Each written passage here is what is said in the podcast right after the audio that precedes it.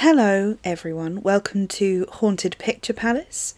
I am one of your hosts, and that host's name is Amelia. This host's name is Ben. Watcher. Ben is from 1949. and we're here today to speak to you about Sleepy Hollow of 1999 fame. Yes, so some years in my future. Yes, a Tim Burton offering, finally, uh, having cacked my kegs about Tim Burton all the way through the podcast so far. Finally, we get to see something by the actual man of the hour. So, welcome, welcome. Any thoughts before we properly begin? Ah, tough. Ah. You don't get to speak apparently because I wanted to do a couple of little trigger warnings. One is that there's 18 decapitations in this film. 18. 18. So if you're not into that, you're bang out of luck, buddy. Two Fair.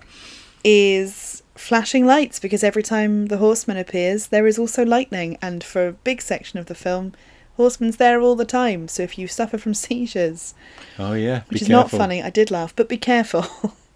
be careful. Anything you'd like to say before we crack on? It's just to set the scene. It's an adaptation of the Washington Irving Mm-hmm. short story, The Legend of Sleepy Hollow, that was first published in 1819. Interesting.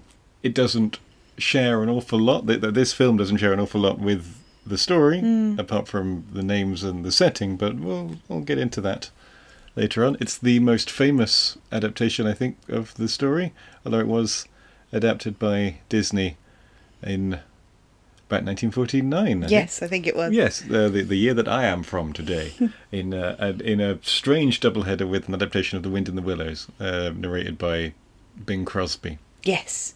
And Basil Rathbone. Sherlock Holmes himself. Yes, indeed.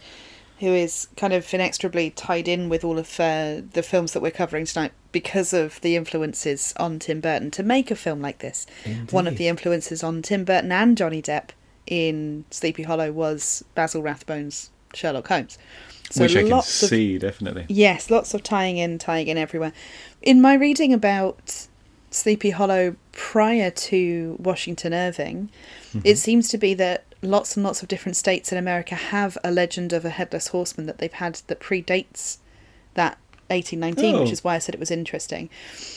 There's the idea that it stems further back as a folkloric tale that was taken across the water, in fact, Right. when yeah, they very first landed. It makes sense. Although I don't know of many from here. So that surprises me. Uh, No, but I suppose it might be connected to the terrain and the expanse of America, and the therefore horsemanship, I suppose, is more important in these settler communities. That's interesting. It's just a guess. I don't know. Well, he's also a fallen soldier, so I imagine that's got something to do with it as well. The horseman, yeah. Yes, well, a fallen soldier, but a particularly a skilled fighter, Mm. so may have a different standing there. But it's interesting. I And we're in New England again. It seems. we are is- in New England again. So I know we have listeners in America because I get, you know, I look at the stats. stats. So if any of you are anywhere in that area of the world and there is some kind of a reason that all of these American horror films or spooky films end up being set in your corner of the states, Yes. please let us know because I'm at a loss. My assumption is that that's where most the predominant number of witch trial records are held, Hmm. and so it's associated, and so we have this history of the macabre and the frightening from a particular place, and therefore it's always associated. But I might be talking out my bum; it might be the weather, you know, and Well, it it's a could bit be- creepier The only thing I thought of, of course, is that was the bit that was settled first. So Oh, there's more yes, because that's where that's where people landed in Plymouth Rock, and also there's Mm. more time for these stories to sort of come up. You know, whereas places that were built and settled in the late 19th century aren't going to have the same. Mm, Yeah, but they're things. also closer to the source. Hmm. Yeah. So those stories wouldn't have been passed on through the distance as easily as they would have been passed on through family. Sure. Yeah. Or through that makes community. Yeah. Anyway.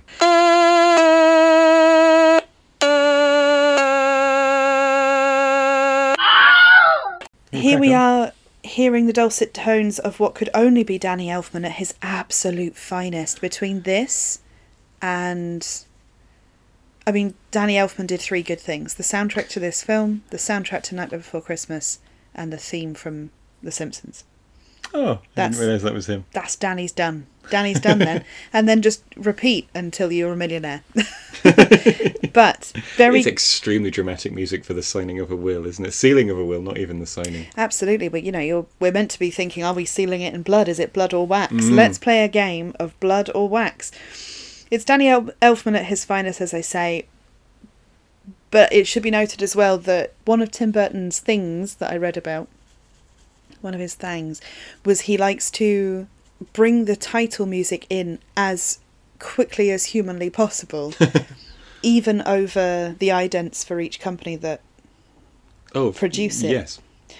every single time because he wants that mood to be entirely him. Sure. He wants it to feel immediately like that. And actually, Danny Elfman is the best music for the job Yeah. because it's so quintessentially him, and he feels like you know they they work well together, and it conveys a certain thing. I wonder how Danny Elfman feels about all this. Obviously, to on the one hand, that's your career made, mate, but on the other hand, when he pops up in things, it must be a bit like, oh, have I used this? You know, in a Tim Burton, what? Nah, no, it'll be fine. And then, behold, Reddit.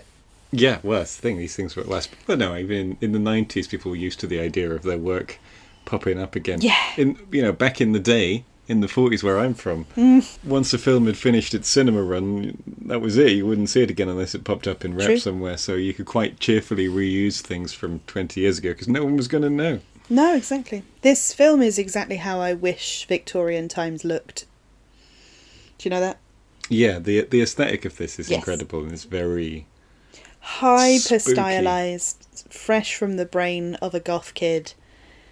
It is spooky, but it's also very. Cl- I find it very classy, mm, and the Victoriana is very stylized, so it doesn't feel like you've stumbled into a steampunk convention. It just feels very like a place that would organically exist, and you could have stumbled upon. Well, really, actually, it feels like being in, in a gothic novel. yes, everything is exaggerated, but like it's but not too much. Yes. and it's quite consistent. I think, like its look across the whole thing Yes.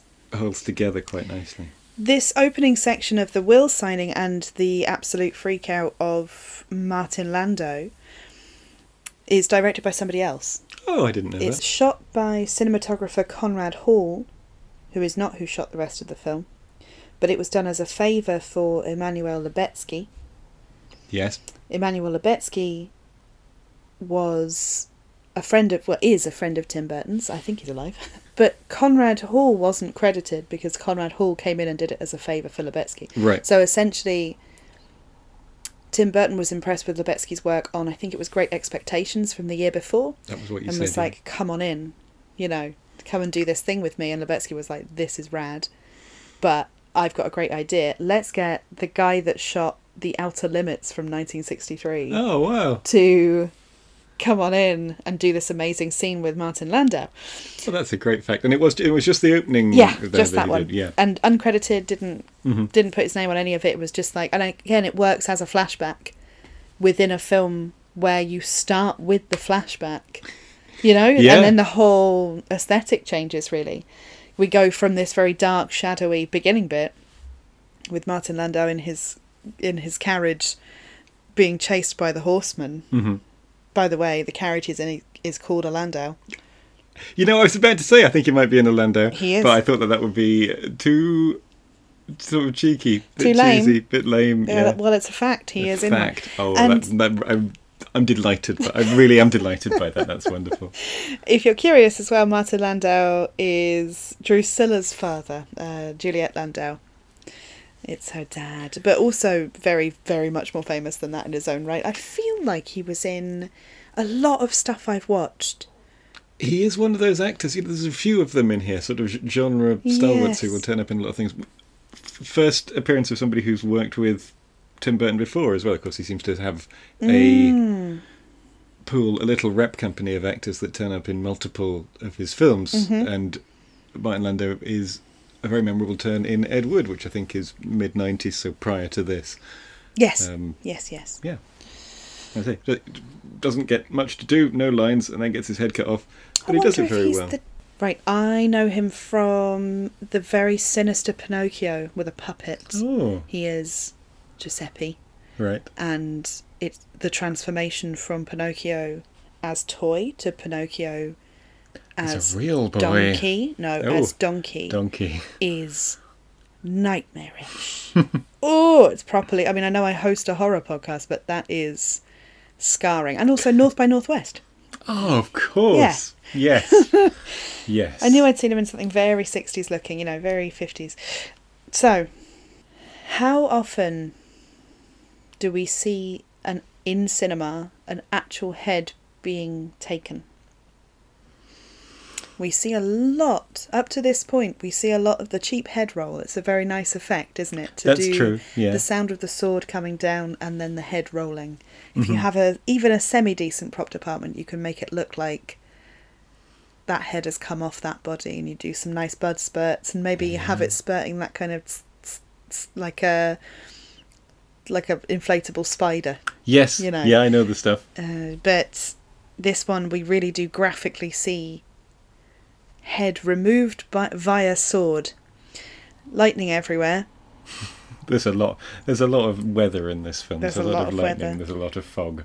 Well, there's a lot of well, there's a lot of lightning, but there's no rain, No. Yeah. Good point. which is weird considering it's set in a time and place and a lot of fog where you'd assume everything was a little wetter than that. yeah. Yeah. But perhaps that made the graphics too difficult.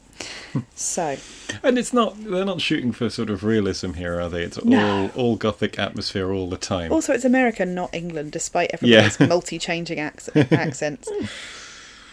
No cheap head roll. This, and I am going to put this out there for the world to fight over, because obviously we are including my secret love of Johnny Depp as my secret love of Johnny Depp up to about 2005, when Yep. it was no longer acceptable to love Johnny Depp. He made some interesting choices later in his life and career. He that- made some choices based purely on the need for cash to pay for terrible relationships and choices, yes. Yeah. Yeah. But I didn't mind Secret Window, but I will put out there I will put out there that this is Johnny Depp's hottest role of all time. Apart Oh. from very possibly his role in Crybaby. Ah. Specifically during the song Please Mr. Jailer because oh my god.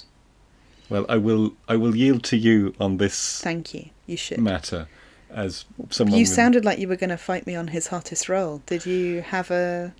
No, I. I mean, Please. He's not really my. I don't care. You know, I, you I had like beautiful opinion. women, and no, I've got nothing. You don't. You you can't. All right. What do you think that other people would fight me on with that? Is it Chocolat? No, where he's an uncomfortable Irishman. Irish. I always wondered what that was supposed to be. He's well, he's gypsy folk yeah, in yeah, inverted commas, Yeah, traveller Um, folk. I did know somebody who like really had the hots to an uncomfortable degree for Captain Jack Sparrow. She was really into like the whole Yes. the the pirate thing, the Keith Richards impression thing. You know, all the eyeliner, like more than anybody should be. I used to know a Jack Sparrow impersonator in Cornwall, and he was way hotter than that. Oh wow, Yeah. So, no. Mm, Sorry. no. Rejecting that. fair enough. But I see your point, and also I should say there as well. There are, I would say, I know at least six people that feel like his hottest role is Edward Scissorhands. So I think we've all got Oh, problems. Yeah, yeah. Anyway, He's very good, or at least he, he has the potential. You know, he's sometimes very very good as an actor too. oh no, I think he's a good actor. Yeah, I just, genuinely do. I just again, two thousand and five and before, it's like Muse. yeah, sure. Hmm. I just I just wouldn't want anyone to think that we were just objectifying him as like a bit of tail, you know. Man tail. Do you not think it's a little refreshing that we do that rather than the oodles and oodles and oodles and oodles? Not that it should be tit tit for tat, so to speak. mm, but the tit for todge.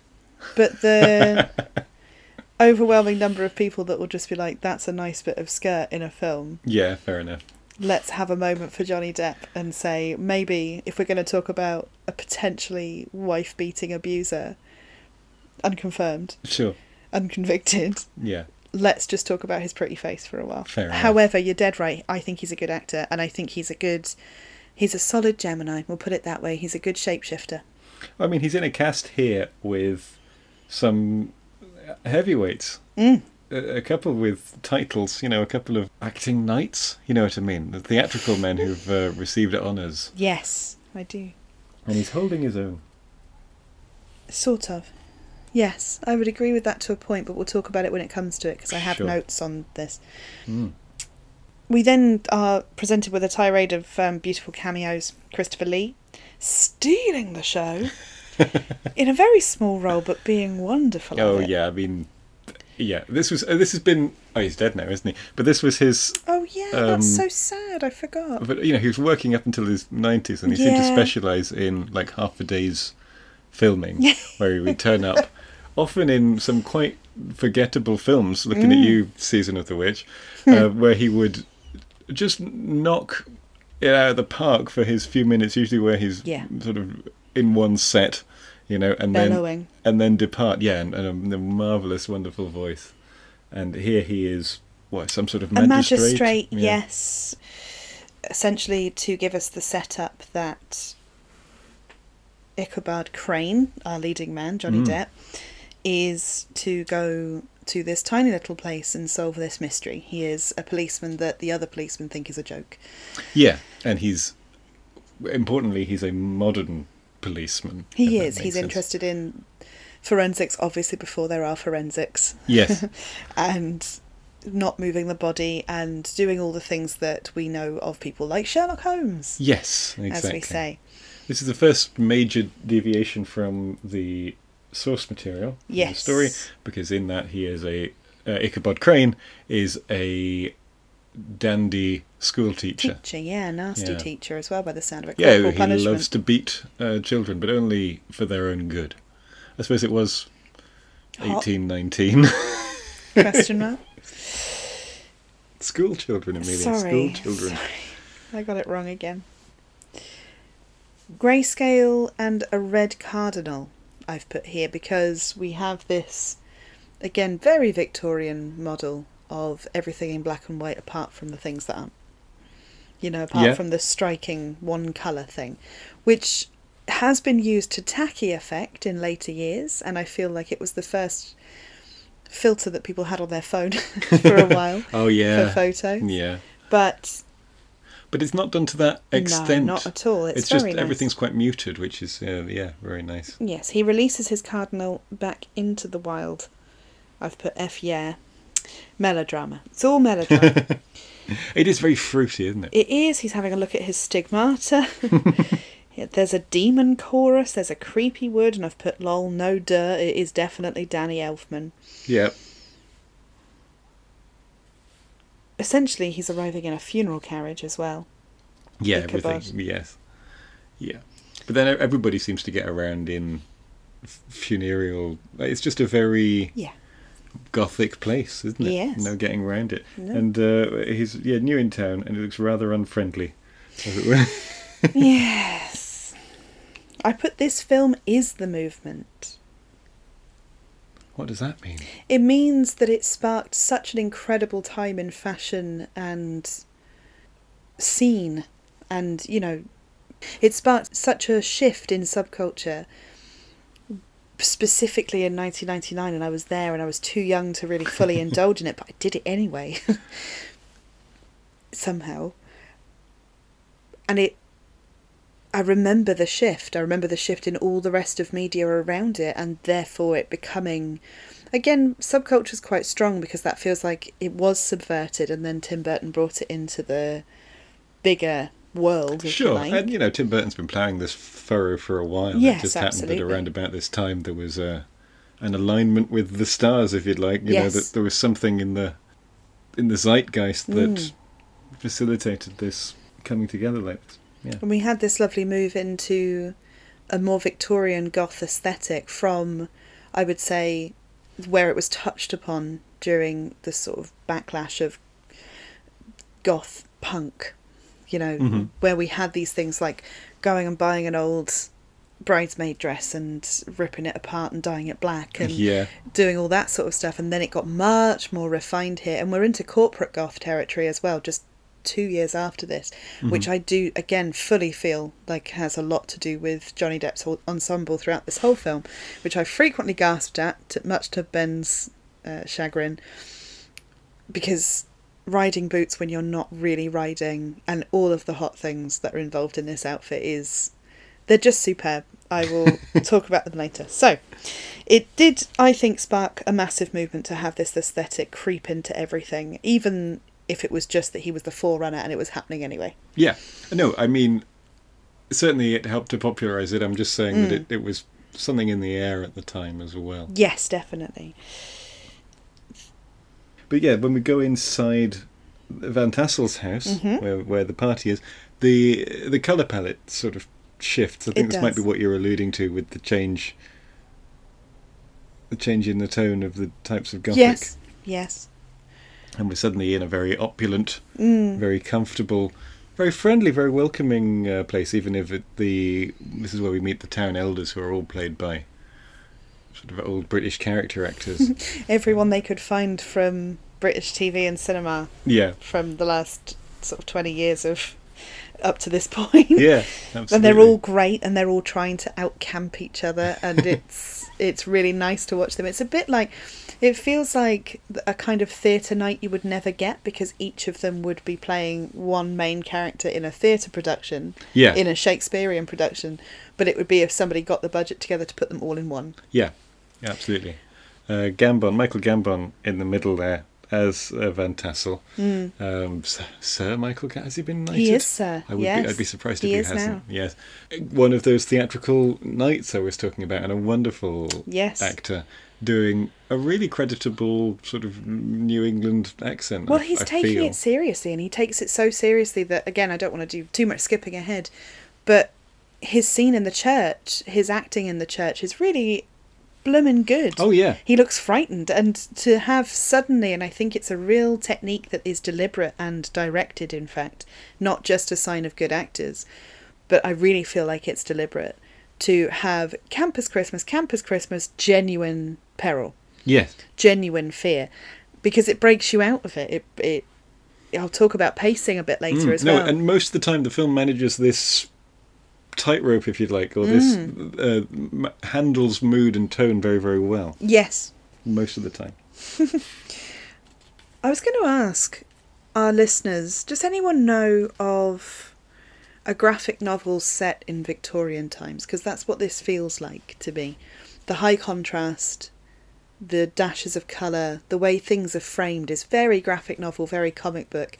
I wondered if anyone knew specifically. I wonder. I guess From Hell is a little Yeah. bit that way, but I could do with just a nice influx. I would like to know about some graphic novels if anyone does. That was just a request. Well, some of the it's more of Alan Moore's work, but some of the Yeah. League of Extraordinary Gentlemen oh yeah. riffs very well riffs entirely on Victorian literature like that, and the later ones, of course, bring it into the twentieth century. But certainly the first one is Yes, good point. Who's got a kiss for the Pickety Witch? Well, Brom is angry. yes, Brom. Alas, poor Brom. Yeah, a major character in the short story. Sorry to hark on about it. I don't mean to be the, the ghost of Washington Irving popping up and complaining that they've changed his story around. But I really feel like he's here as an artifact of the source material rather than mm. because he has anything to contribute particularly. hmm But his character in the story is very much as we see here when he's introduced. He is Ichabod's rival in love. Mhm. He's an able horseman hmm and a bit of a practical joker. Yes. He's also immediately set up as having a volatile temper, and that's important as Mm. well. He acts on impulse. Yeah. We meet Sir Michael, and he says, "Young sir, you are to Ichabod. Young sir, you are most welcome, even if you are selling something," which I really love. One, it feels like Shakespearean humour, Mhm. that kind of throwaway line that actually everybody does that little uh, intellectual about. Oh yes, yeah, the Shakespeare jokes that everyone has to laugh to show that they understand why it's funny, rather than because it makes. I roll. But it's also I've put here that he really reminds me of Fozziwig from Muppet Christmas Carol. You know? Well, yes, he's a prosperous merchant. yeah. You know, it's a nice little self-assured thing from him. He's master of his own domain. I feel. I think so too. And Miranda Richardson, who, by the way, child me, if I'd known what queerness was at that point, properly, my endless girl crush on Miranda Richardson as a child. Uh, it's begun as with her as Queen Mab and the Lady of the Lake Oh yes. in the Channel 4 Merlin that shaped most of my life thus far. and in this, oh, and I realise now as well that a lot of that is about the clothes she gets to wear. But also, she's incredibly competent. Yeah. And I always find that impressive. Competence massively impresses me and attracts me, if anyone's needing to know that. but you know, incredibly beautiful in a yellow and black gorgeous number. And here's where we have our first reference to Crimson Peak. Yeah, definitely. You may remember, if patient listener, if you heard the Crimson Peak episode, me harping on quite nicely about how Tim Burton it all is.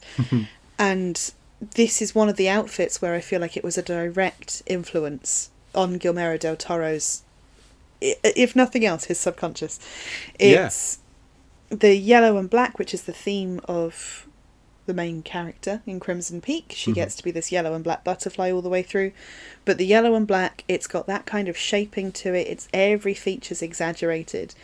And she looks like a poisonous frog.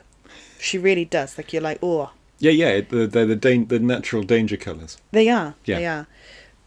I suppose we get. I'll talk a little bit about this scene here where Mm. the, we're introduced to the town Worthies, and they explain some of the backstory to young Ichabod, newly arrived in town and determined to sniff out this criminal using all of his modern scientific True. experiments and experience and knowledge. Tim Burton managed to persuade Michael Gough to come out of retirement for this role. We were talking off air and saying that it's actually his best role. He's wonderful in this. Not I- gonna lie. I mean, You may know him as Alfred indeed. from Batman. also Tim Burton, actually. Yeah, well, Some and of them. yes, and prior to this, a great many terrible British horror films Yes. and, and similar. Where he spends a lot of time looking through glasses that seem thicker than any substance on this earth. Yeah, A little bit perturbed. He's a kind of perturbed owl. yeah, of a man. But Yeah. in this film, he looks very Renfield. He looks very broken. He's got a dodgy eye, and he does the whole "taken by the t- headless horseman, taken back to hell" business. yeah, marvelous. Good fun. Uh, yeah, he's the notary here, and uh, he's.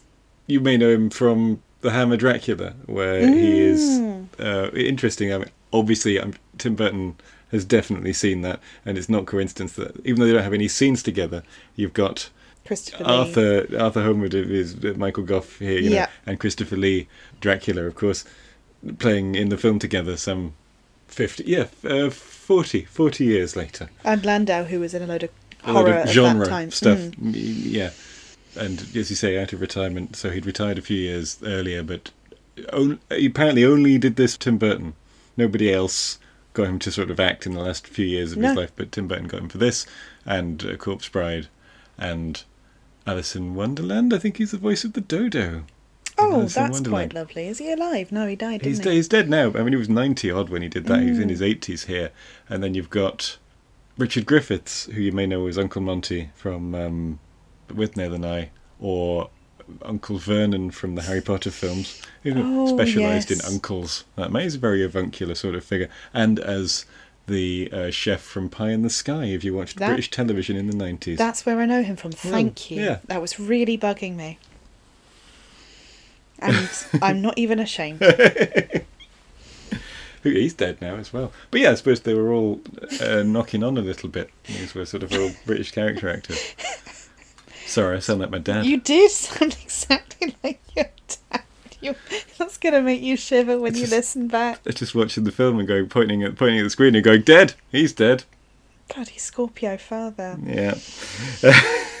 Cut away. But yes, uh, more to the point. We're for- having a cutaway into the fire at the moment with Christopher Exactly. Walken looking like he's having the time of his life on a beautiful black stallion. Christopher Walken does quote this film as being his first kiss on screen. That's not true. It's number four, but he he says that this is it. Christopher Walken uh, has sharpened teeth and contact lenses and looks like a kind of strange hell figure. Yeah, he It's- doesn't have any lines except for going like ah, Yeah. ah, because he just loves cutting people's heads off. He just loves it. He also has a very sexy horse. His horse, as soon as I saw it, I said to Ben, that will be Spanish. And it is. They In fact, That horseman's horse is called Daredevil. good work. Oh no, I just put Spain, but it's from uh, Seville, Oh, which is Spain, isn't yeah, it? yeah. Yes, where it's the from oranges Seville. come from. And uh, it looks like the Spanish circus horses, you know, the proper Mm. beautiful ones, long hair, trained to perfection. This one really is beautifully trained. It, it's trained to know how to look manic, which is so amazing. Trying to train a horse to do that when it's also clearly a breed that is well versed in the kind of I can't remember what it's called. There's a Spanish version of Gymkhana that's kind of amazing. They make the horses dance. Oh, yes, I have seen that. I don't know what it's called. Begins with A. It's quite lovely watching it prance about, but also be made to look a little bit evil and devilish. And this is an interesting sequence because it is very theatrical. Not that it Mhm. looks fake isn't the right word. I've, you know, I'm deliberately going with theatrical. It's it's very nice, but it doesn't look like documentary filmmaking. No, it looks like some old frightened men are telling you about this thing, and this is how you're imagining it. I would also compare it to oh, the Judder Man. Oh, the the Smirnoff Metz advert. Yeah. Yeah, Metz. Is it Metz? Think so. It's a booze advert Yes. from back in the day, with a hand cranked, beautiful. A camera and a marionette business. Yes. And yes, and they could have done it that way, but I think it does have that sort of flavour to it. It's really nice. Mm. Badass twins in the woods grass him up with a stick. Yeah, very The Shining. Um, Mm, this very. Is the, this is our weekly mention of that Kubrick film, but of course, creepy twins. I will say that was the second most popular comparison whenever I looked up Sleepy Hollow. Was Ah, people saying this is from The Shining, this is from The Shining. You know, the blood gates, Of course. the twins, the snow, all Yep. sorts. Yeah, fair enough. So, what we've seen, I'll just go into the flashback a little bit because Mm. I realise we haven't really told you. We've just said it's pretty, which we could just do for the whole film and Yeah, then go. I mean, okay, it is bye." very pretty. We'll, we'll take that as read so that we don't have to keep repeating ourselves, Yes. but it looks gorgeous all the way through. We will mention, I'm I sure. would argue that from the halfway mark, it starts being more style than substance. I'd go along with that. Yeah, but that doesn't mean it's not still up there as one of my most formative things. The scene that we see, as told by the men, is of Christopher Walken as the horseman, as a Hessian, fighting everybody, chopping their heads off, loving killing, just loves killing. And he is on the run at one point. Hmm he's fleeing. And he finds a nice quiet woods and a lot of snow and then stumbles across twins twin girls one of whom hides rightly so the other one breaks a stick knowing that the men are searching for him and then watches him die Yeah. which is pretty Eye graphic. contact as well while she does it. You Mm. know, yeah she knows she knows she knows exactly what she's doing. hmm she watches as they remove his head chuck it into a grave with him again very graphic he looks quite angry about it too As she would. Yes. And then we are back in the room with the men. Yes, so they've told this story. Yes. And because they. We should also mention there's been a spate of beheadings, not just Yes. Martin Landau and his son, but a, a few others. And that is why Christopher Lee has sent this troublesome young Johnny Depp Ichabod Crane detective Mhm. to try and figure out what's going on. And they tell him this story. It's the horseman. He's back. He's out for blood. He wants the heads. I find it very whistle and I'll come to you. His he, he there's a lot of that as well, I think, about this film. hmm About the actual story itself. Oh, okay, yes. Yeah, he's your classic sort of modern disbelieving Exactly. enlightenment figure. But also quite fud- fuddy, quite Yeah, fumbling, quite a bumbling presence that no one really takes fully seriously anyway because of his line of work and his approach. Mm-hmm. And then on top of that, he's a skeptic of what he's seeing. So their fear is met with this kind of, well, that's nice, but I'm here to see, you know, and he even says these are human crimes made, done by a human hand. There's Yes. nothing supernatural happening here, and, and I will get to the bottom of it. And I said here, it's, a, it's this film is very much a love letter to proper Victorian ghost storytelling and Hammer horror, the Yeah. two combined. yeah, And it, again, in research, it's also based a little bit on some of the lucha films uh, from the 60s as yeah. well. Mexican wrestler, crime fighting horror films. Yes. Weirdly, not a genre that travelled. The deer scattering first. When they look into the Mm. forest, the deer scattering first is such a beautiful effect. Bear in mind as well, we haven't seen the monster yet, really. No. We've seen, we've heard a lot, we've seen shadows, we've seen the horse, and we've seen the death of the horseman, but we haven't actually seen the horseman himself. Yeah, and these then- are just the stories of the old men, Exactly. rather than in the you know real world. Well, also even in Martin Landau's death, so Yeah. no, not so Martin Landau's death, we see hooves and hear nonsense, but we don't Mhm. really see fully the actual guy. So to see the deer scattering, and they're so they're shot so dark as well. We're really in a, a monochrome look. Mm. because then we, we also see the all of the torches go out as well, and it just reminds us that like it's a dark wood out there. You know, it's a, it's a dark and frightening place. Yeah, nice, which is nicely drawn. We get you know the, the geography and the sense of Sleepy Hollow as a place is quite well done because it's all studio, it's all sets. Isn't yes, it? it is. Yeah, apart from the the windmill is also a sixty foot set, but it's built outside of the studio. Yeah. because okay. they couldn't fit it in there. Yeah, fair There's a 60 foot one and there's one a third the size Ah, right. uh, yeah. with forced perspective. But we'll talk about that Mhm. later. Murder. The horseman's killed again with gunfire into the sky. yeah. So this is the Watchman, isn't it? It is the Watchman. We are also. We're introduced to Gunpowder the horse, who is an incredibly beautiful riding school pony. Very cute little thing. It's definitely too small in hand height for a rider of Johnny Depp's height. Totally fine for his weight. They didn't do anything horrible to a horse, you know. Yeah. Totally fine for his weight. He would have been lighter than an actual bird at that point in his career.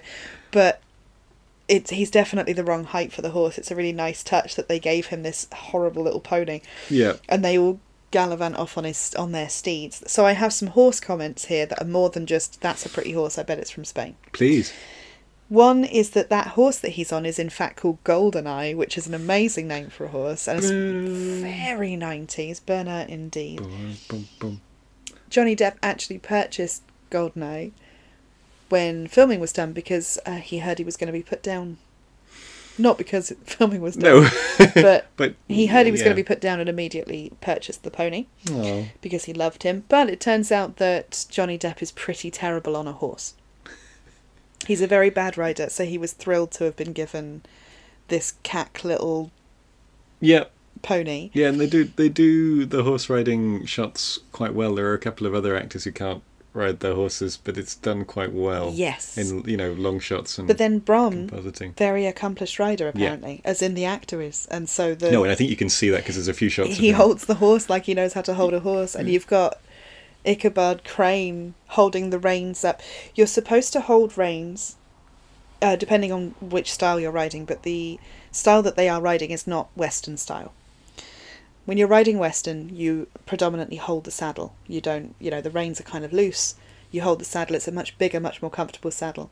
They are riding much more in a European style, so you would be holding it like a tea tray, your reins, and you would be holding it low, as if you're trying Okay. to balance a tea tray on the back of the horse, and you loop the reins over the little finger, under the middle two fingers, and over the first finger, and then use the thumb for control.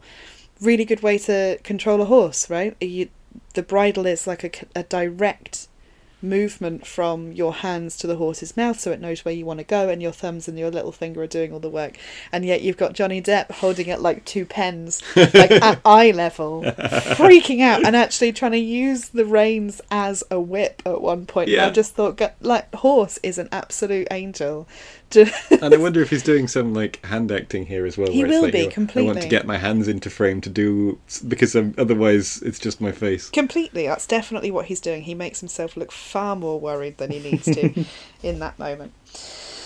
So, that's some horse chat. I'm sure there'll be more horse chat later.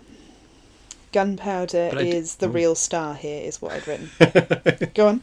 Well, I do want to draw attention to the restraint shown here because we still don't see the Mm. the horseman properly here, Mm-hmm. but we do see the watchman whose name escapes me. We do see his reaction to this frightening thing, Yeah. and then we see. And one of my bugbears with some of Tim Burton's work Mm. and some of the things that I think he fell into a little bit later in his career, following Mhm. on from this, given that this is 20 odd years ago now, somehow. I don't know how that can be so. But is that he pushes everything too far and there's no one there to, there's no restraining hand on his shoulder to say, don't do that, Yes. don't show that, don't do all of that. And at least here, and again, as I say, we're still in the first half of the film, it's it's really nice to see. I was I was delighted, little little cheering in my notes here, just to say, oh, you didn't you didn't push it too far. It's true. It's all true. And- so, we find a body. Mm. The head is removed. We have some beautifully designed steampunk eye gear that supposedly Ichabod has made himself. Yeah, It's very cute. It's very in keeping with the melodrama of Yeah. the rest of it. yeah. And he's looking at the wound. It's quite intense. It's quite graphic. Just saying. But I. I appreciated this, not explanation as such, but his description of the wound is sort of cauterized immediately, which is why there isn't all the blood everywhere. Yes, exactly. And they say, the devil's blade. Because that's their job. But uh, but it means that you can. It's, this is a 15 um, uh, BBFC classification, which I think is is fair. As you said, there's a lot of decapitation in it. It's quite Mhm. graphic. But what you don't get is the sort of Italian horror film fountains of blood Yes. everywhere that would probably push it to an 18 if it was Well, done. do you want to know why else? Yes, That is. I would like to know why I else that is. Because most of this film, apart from some of the flashback sequences, are filmed with a blue filter on, very heavily blue filter. Right. So every time they wanted to show blood, they had to have orange liquid. Wow. So it was really difficult to get realistic wounds Yeah. in orange in order for them to show up correctly with the blue filter. Oh, that's fascinating. Mm. Yeah. Yeah. But it it because it did not bother me as such, but it, it is noticeable that like they don't bleed, Bleed. Mm. at all, and it's uh, it's a nice little bit of work, it's a nice little bit of script work to sort of just put in something to point that up, and it just shows that they're aware of that. That's true. Also, with the way the graphics were working, for in order for them to produce that effect, having blood spatter alongside that would have cheapened it immediately. Yeah. So they did that. It was a good choice. No, they did yeah, the right thing. And when they did actually make someone bleed, they did it just like wrong, didn't Yeah. they? so Yeah, yeah. And the costumes of the local worthies here when they gathered around the corpse in the snow. yes, they're really they they look they they look practical they look warm Mhm. for the weather you know but they Mhm. also are opulent and they really show something about the characters of the, it's just it's just really nice work they do. I've also written Ichabod's outfit in block capitals. yeah his his dress is great as well with several swear words around it. There's riding boots because I th- I think it's a character point because he's been told he's going to be doing riding, so he's doing the all the gear and no idea thing yeah to turn up in knee height boots. You know, they're all there in their casuals, and Yeah. he's there like, "I've got this." These, this is a riding jacket as well, like an old school Victorian riding jacket. Absolutely useless when you're bumbling around on a horse you can't ride that goes the wrong way. when they, you know, because that's what riding school ponies do. yeah It's a really nice symbol from the men to put him back in a beta position. He's Mhm. constantly striving to be alpha with his knowledge, and he's constantly pushed into beta throughout the entire film. Yeah, well, it's a classic thing as well of the like he's the outsider. He is, yes. And And, he doesn't- doesn't believe. Yeah, and so he doesn't belong. Oh, we really brushed over the the meeting of Christina Ricci. So we did, of course. Yes. But we'll come back to it. Yeah. As in, we'll meet her again. yes. so, Ichabod is riding through a tunnel and a bunch of frogs and toads are saying his name. Oh yeah. It's from the cartoon. Wow. Yes. I knew I recognised it and I went back and was like, Mhm. ah, there we go. It's, yeah, it's meant to be in that sinister thing of the wind whispering your name. Yeah, yeah, I can see that, but but because it never seems to happen again, and it seems to be just something that's Yeah, it's just a random throw- Easter egg a from- throwaway. Yeah. Yeah. it's a random Easter egg from the Bing Crosby era of uh, Yeah. Sleepy Hollow. He's then pursued by the horseman, Indeed. Yes. by a horseman, by Mm. a headless person holding a flaming pumpkin. And I put the pumpkin throw is so Tim Burton. We're just going to keep it on straight the to the camera. Yeah, exactly. Yeah. And this is actually the denouement of the original short story. Ah, Uh, he is pursued by a figure that appears to be headless. Mhm. He's frightened, he runs away. He loses his saddle, he nearly falls off, and then he's never seen again, but there are do find bits of pumpkin next to his hat. And it is strongly implied that this is Brom uh, from the story who chases him away because they're rivals in love. yep. And the Ichabod clears out and is never seen again, but all the locals say, "Oh, you know, the headless horseman took him," and that's the end of the story. Like, Oh, from, wow. From here on, we're in entirely original material, if that makes sense. Oh, fascinating. Hmm. That's interesting. Okay. Hmm. But the appearance here of as is, as is the um, false horseman, if you'd like, the fact that we see a, a man inside pretending after the ch- after this chase. hmm is clearly, I think, cueing the audience in, is cueing you in and making you, trying to make you think a certain way. Yes. Because we've been presented with the supernatural explanation of the events, if you'd like, by the townspeople. But because we have come in with Ichabod, hmm who is very much a, a rational man of science, you know, we're then given a view of a headless horseman with a earthly terrestrial explanation, Mm. and I feel like it's put in here at this point to to misdirect. Yes, I think so. Yes. I also think that they have again picked up on his beta status, hmm and it's an effort to bring the intelligent man down a peg or two, the city dweller, Sure, to put the townie in an uncomfortable position. sure.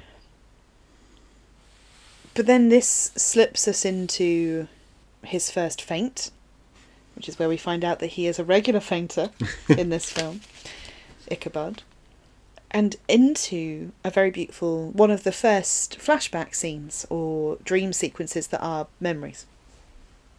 My note on this is Ichabod is clearly in love with his mother because of the way it's shot, because she's shot as this beautiful, carefree woman with her breasts out. Turns out Tim Burton was shagging the actress.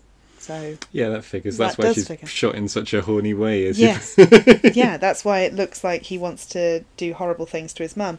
And they didn't bother making that a plot point of any description. I think it's just she is a wanton, fey like character yeah, who they also happen to shoot from the top down Yeah. every time. It is distracting to me. I don't know about you, but I was very like, why are we? well, Because it's placed front and center of the screen. Yeah, and also like it's not really made clear. In fact, never really made clear sort of what we're looking at. I couldn't tell you now, like what the narrative purpose of these flashback scenes really are, except to sort of try and flesh out Ichabod a little bit. Mm. But to me, it's they're not entirely successful. Oh, really? They, they look great, They do, but and I, I'm I don't just mean I don't just mean her décolletage, but her diamante. Indeed.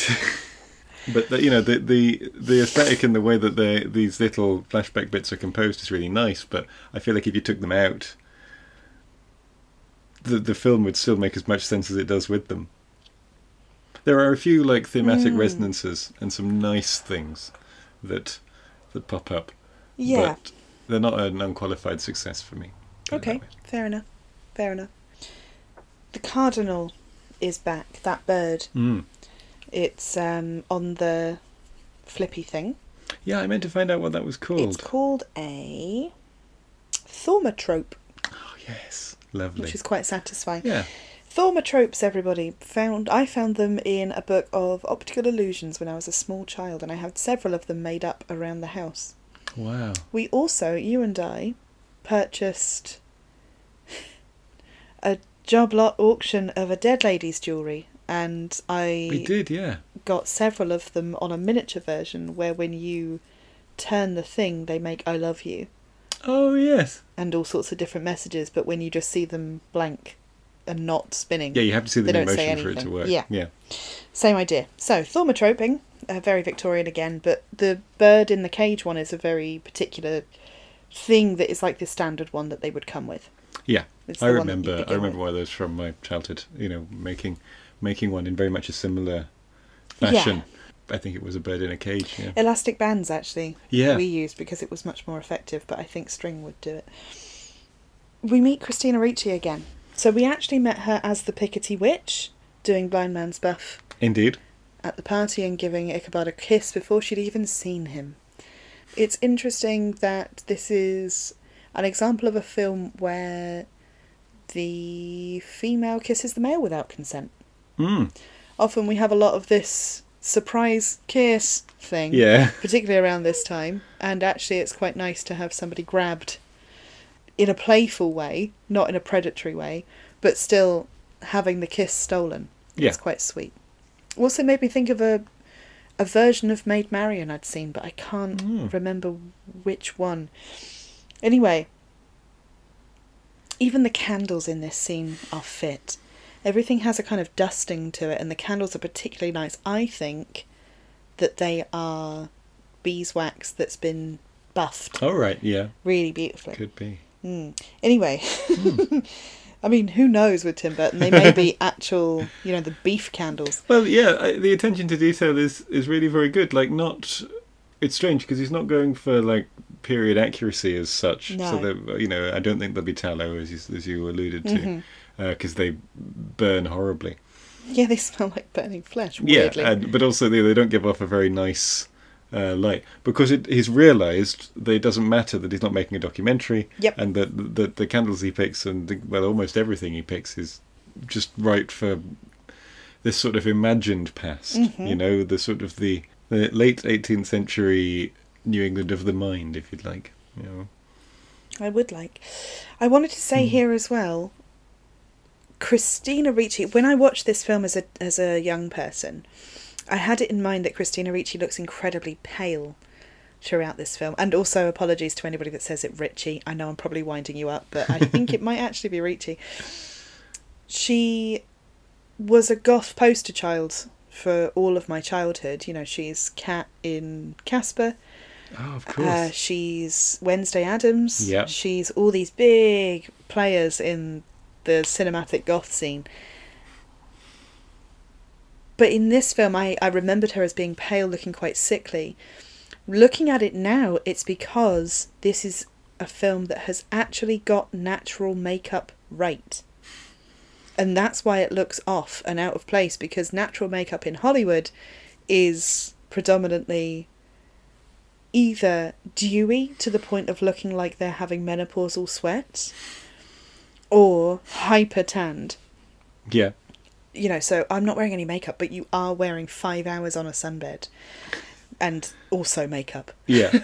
But this one is properly. Her lips are a little bit darker, but they are essentially the same shade as the inside of her mouth, which is how you get the exact nude shade of lipstick. Yeah. And she is somehow glowing, but is also exceptionally pale looking. Now, I will say very clearly Tim Burton has a fetish for this in his females. We've all seen Corpse Bride. We've all seen everything he's done. Everyone's pale, right?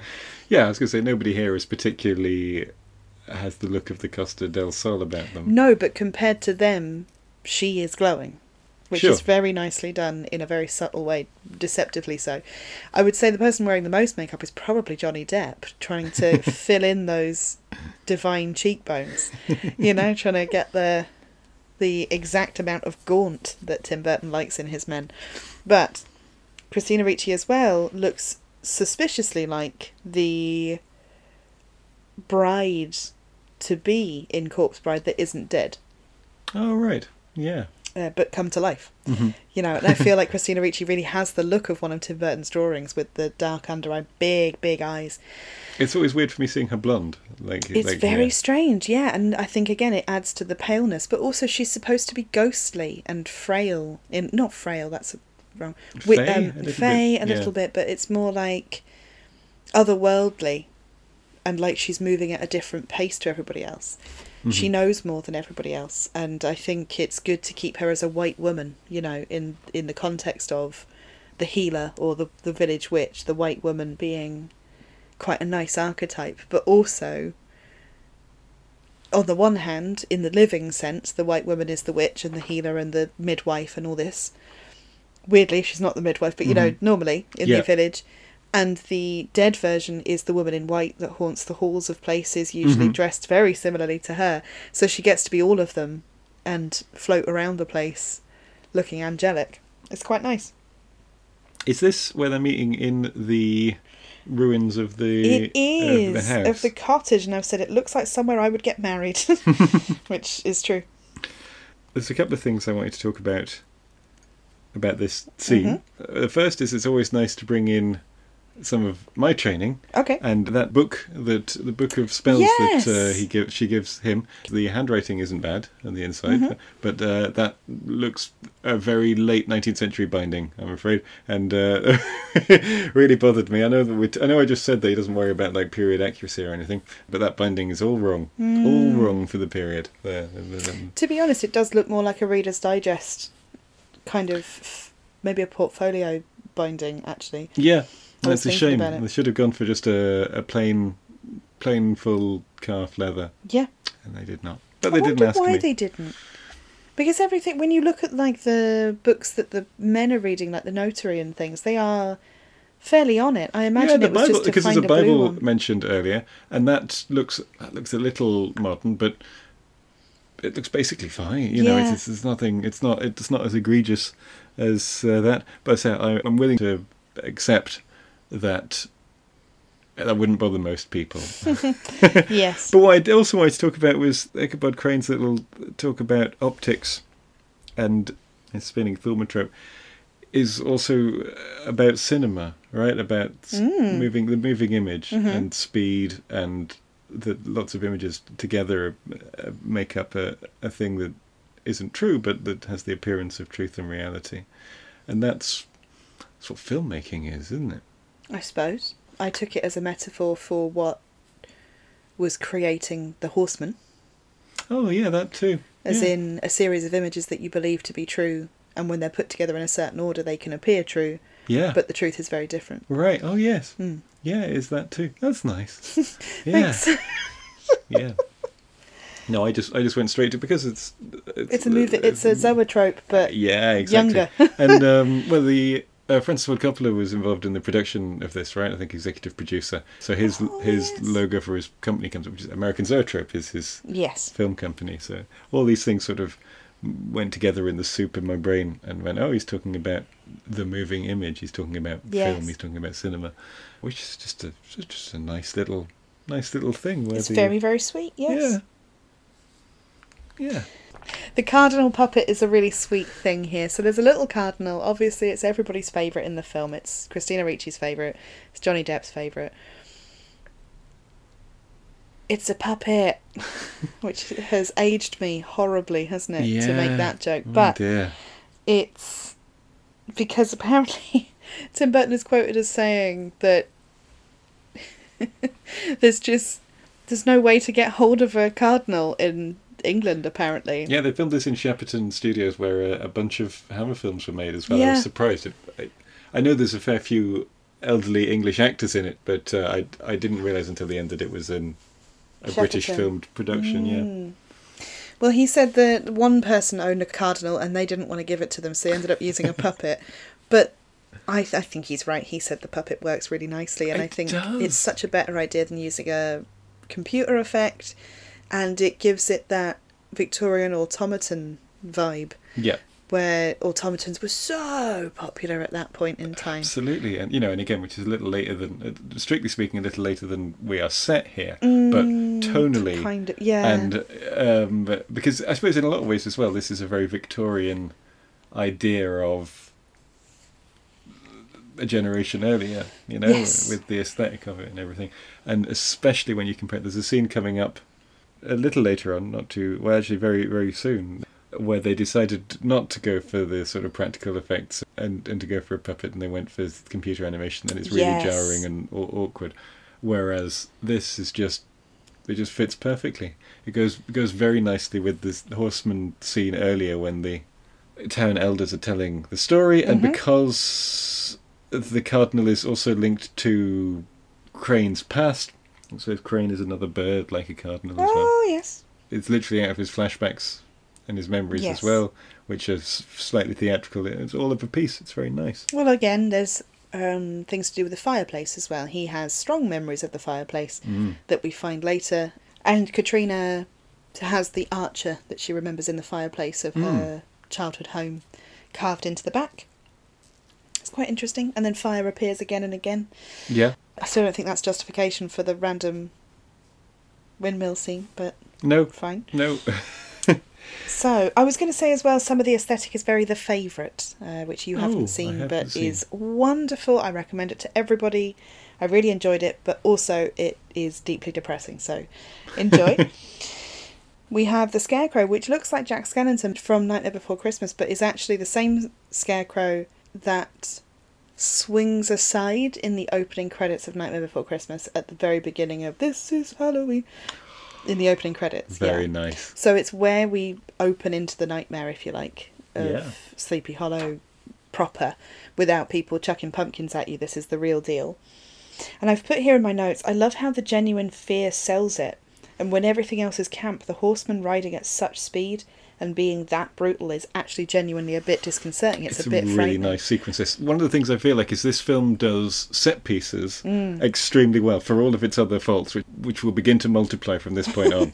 Sadly. sadly, but the magistrate's fear is really well done, and it's it's sort of I've said hammy. Hammy's not quite the right word, but it is ripe. It is quite camp, but it's just sold. Everything is heightened. Well, that's what I mean about it being Campus Christmas until people show real fear. And because they've picked actors that can really act, you've got the comedic Shakespearean style Jolly Jape business. Mhm. And then as soon as there's an actual threat, you've got real screams. Like it's really horrible. And the horseman, Ray Park being incredibly good. And Tim Burton casting him as, what do you say was Darth Maul? He's Darth Maul in. He's a um, few other bits and pieces, though, yes. wasn't he? We were looking at his list of things, and he's quite an incredible sort of body actor, where he doesn't get to say much, but he does get to do everything. Yeah, you and know, you- and- because that's the thing. Even if, given that Darth Darth Maul is incredibly famous, I mean that Star Wars movie was really rather big, but he was voiced by somebody else, Yeah. and even if it wasn't, it was also under a lot of red and black makeup. You know, you you'd never spot him. When here, he has to ride around headless the entire time because whenever he has a head, he's played by Christopher Walken. Yeah, he's in all sorts of things. That guy, by the way, but I couldn't, I couldn't tell you what he actually looked like. No, You know, and I think that's amazing as Yeah, well. Lots of things like X Men and Star Wars, different roles in Star Wars, just dotted around the place. And Tim Burton cast him because he said it's a difficult role to be able to act without a head. yeah. He does really well, actually. The thing is, it's weird. He does so well, you don't really notice that he doesn't have a head. I know that sounds stupid. Well, I found it interesting that you don't really notice it's not Christopher Walken. Yeah.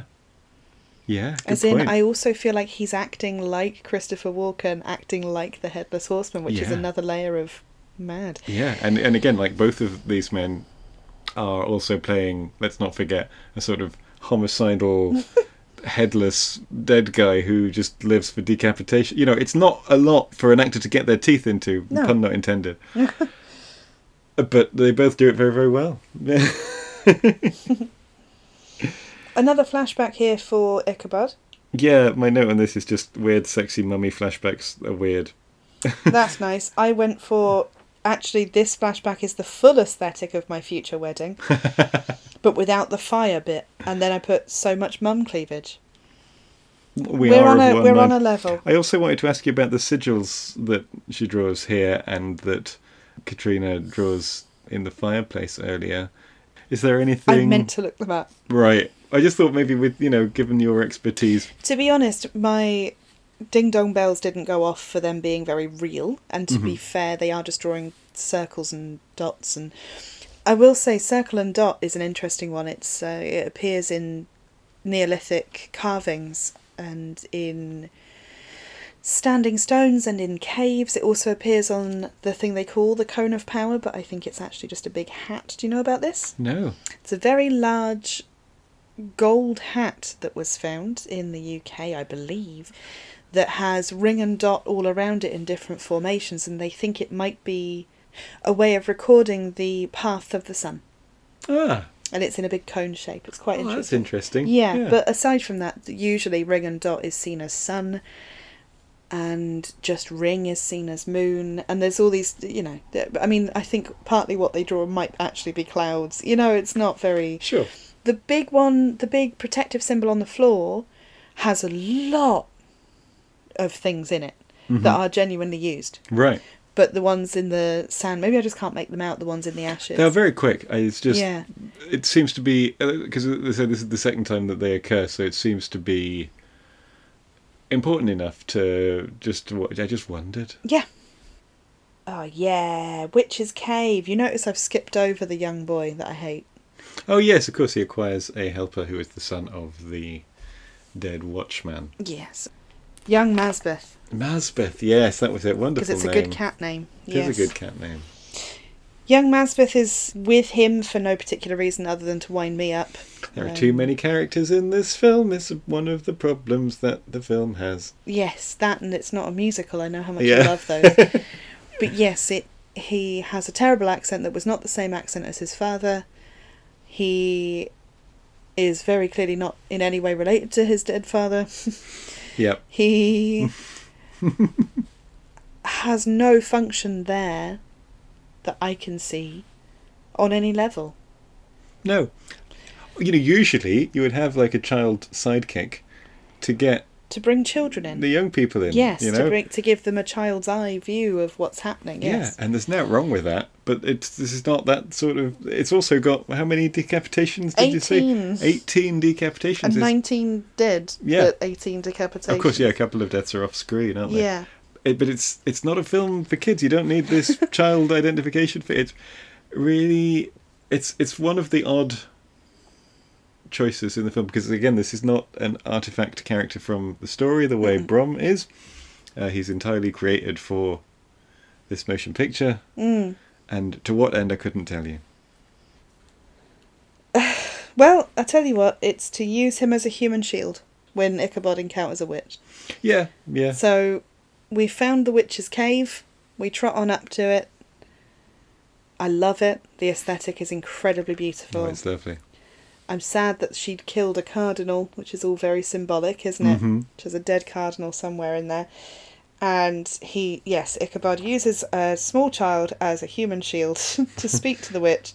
And then when the witch is like, you can go, the kid's like, yes! Yes, I'm away now. Okay, bye. Bye! Oh, thank you. I mean, you know, quite rightly. I suppose it's worth pointing out that this is pointing up rather that this is a switch. This is a shift in Ichabod's character because the Ichabod that we meet at the beginning at mm. the dance would no more think to consult the witch Oh, yeah.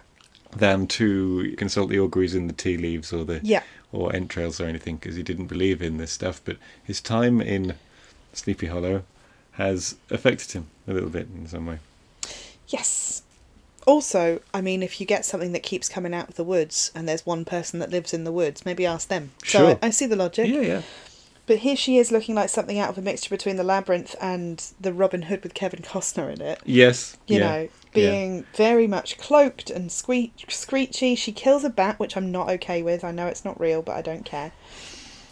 But I did put she's such a Victorian terror witch. You know, she's doing the seance and actually the pre Victorian seancey Mm. Business of being a horror in a really nice way until they ruin it. Yeah, first half is really nice. They say that the design of Yeah. the cave is great. It's Miranda Richardson under there, isn't it? Yeah. Yes, it is. Doing doing great work.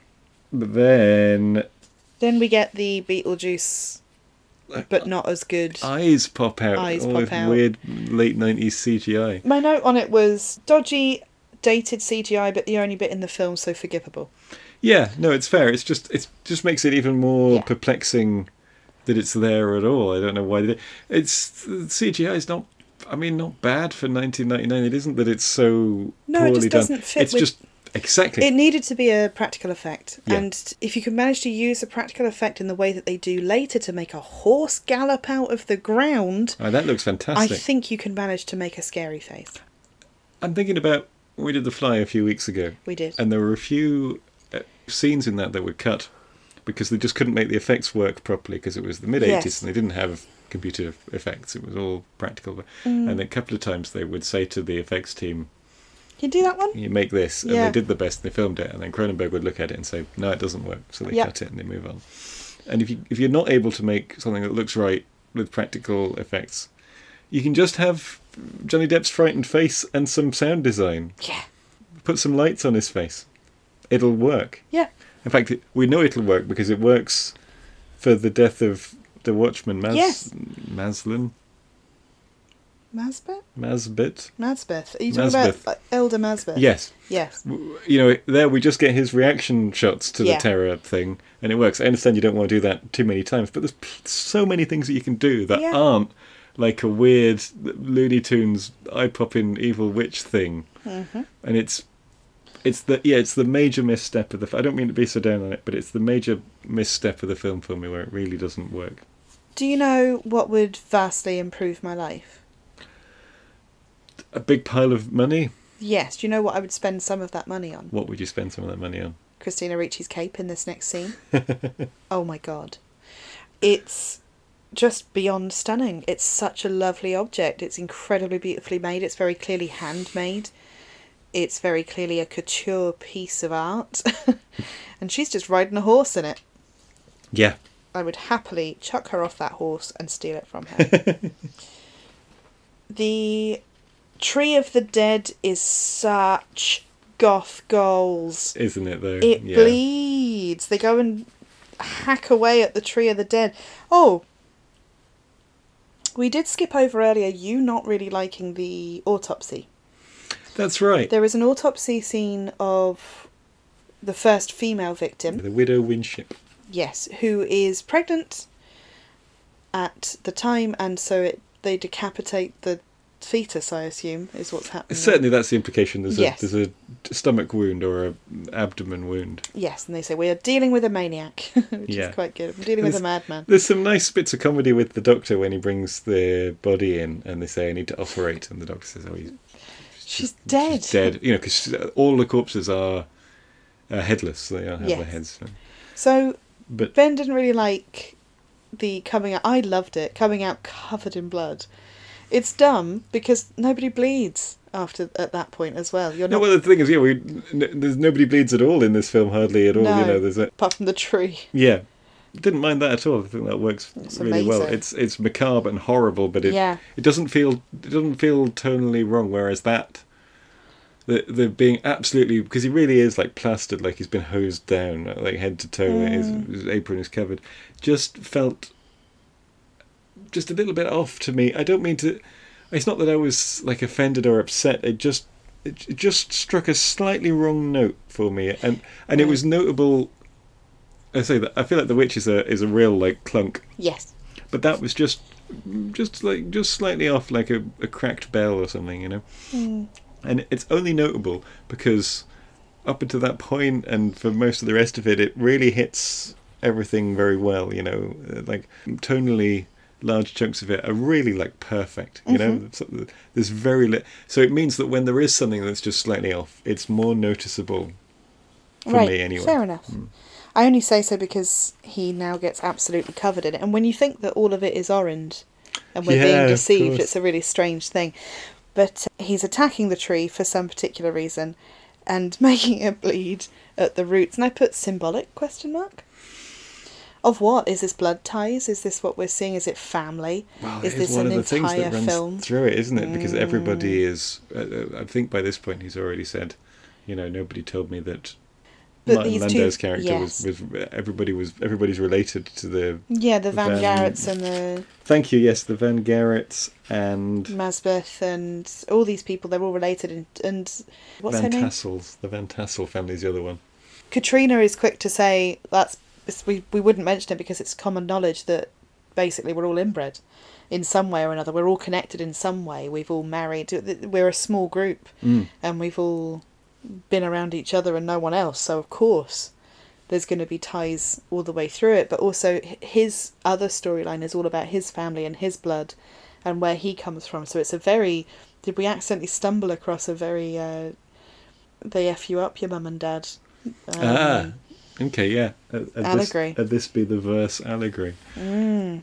Yeah, potentially, absolutely. It's uh, much like uh, the earlier bit with the nature of optics and the spinning card, Mm. and about it being about the story of the, as you say, the story of the horseman, but also being about cinema. This is a nice thing that works on several levels, and is also a really nice little macabre practical effect. Yeah. of the- You know, where it's horrible, where he's hacking through this tree that bleeds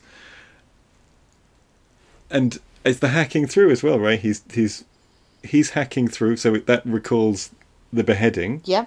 but he's also his investigation is quite violent and is bringing up some things, and it's yeah, a, a nice multi-level Mm. metaphor. The rushing forward of the heads is my main horror memory of this whole film, and it's the one that really stuck with me from being a teen and watching it. I definitely watched it in my 20s, you know, enough, but that particular, all of the heads just moving is just really nice. Mm. They're clearly dead, they're clearly an object now, you know, they're not alive, but it's still sinister. Yeah, The sword is still planted by the tree as well, which is really fit. Uh, it's a very gorgeous practical effect, beautifully untouched by crap CGI I've written.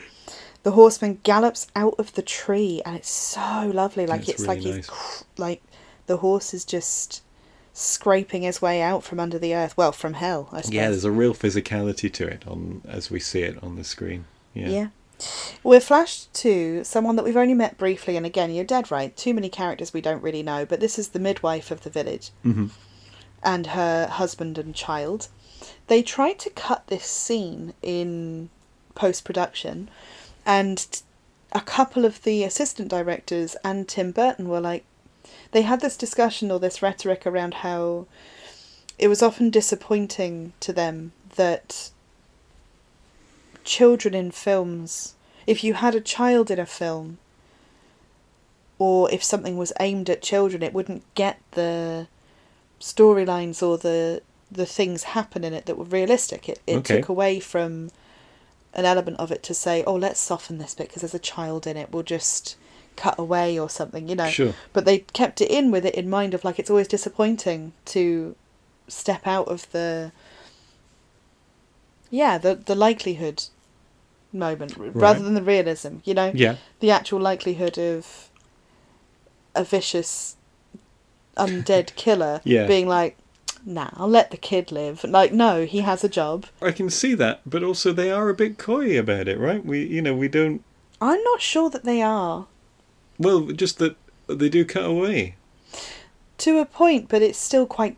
It's still more than say a Spielberg would do. It's more than anybody else would do Yeah. in a 15 in that scenario. Yeah. They don't. Obviously, they don't hack a child apart, but they have him have Oh, I face the eyes of his dead mother. Yes, yeah, through the So- through the no, and and they, they have set it up that like he's going to get away with it. That, exactly as as you say, as Yes. you might expect that the child survives, I and then the skipped- horseman comes back. Exactly. I skip forward just a little touch. That incredibly relaxing lamp that she puts on for her oh child. yes, I actually quite like their little relationship. They have quite a sweet romance, the husband and wife. yeah, it's a nice. It's a nice setup. sketched in very little as well, but Mhm. you, you do get a feel for their life, which is Yeah. nice. And I was like, such a healing and relaxing lamp, no nightmares here. incredibly well lit. This whole scene, next level lighting. The eyes through the floorboard. The mother's very brave. She doesn't try and run. She just kind of stands Yeah. and then does a little noise and then is immediately dead. Obviously, the dad immediately tries to fight before that, but fails. Well, has a good has a good shot at it. Right? Oh yeah, but there's it's a, there's a fair amount of fighting in this scene, which I think is also, given that we've seen the false horseman earlier, Yeah, I feel like this just sort of serves to really underline the supernatural nature of, of this horseman. yeah. Like. He also just grabs the kid out of, from under the floorboards. I don't think that's tame. Like he just lifts him up like he's nothing. Mhm.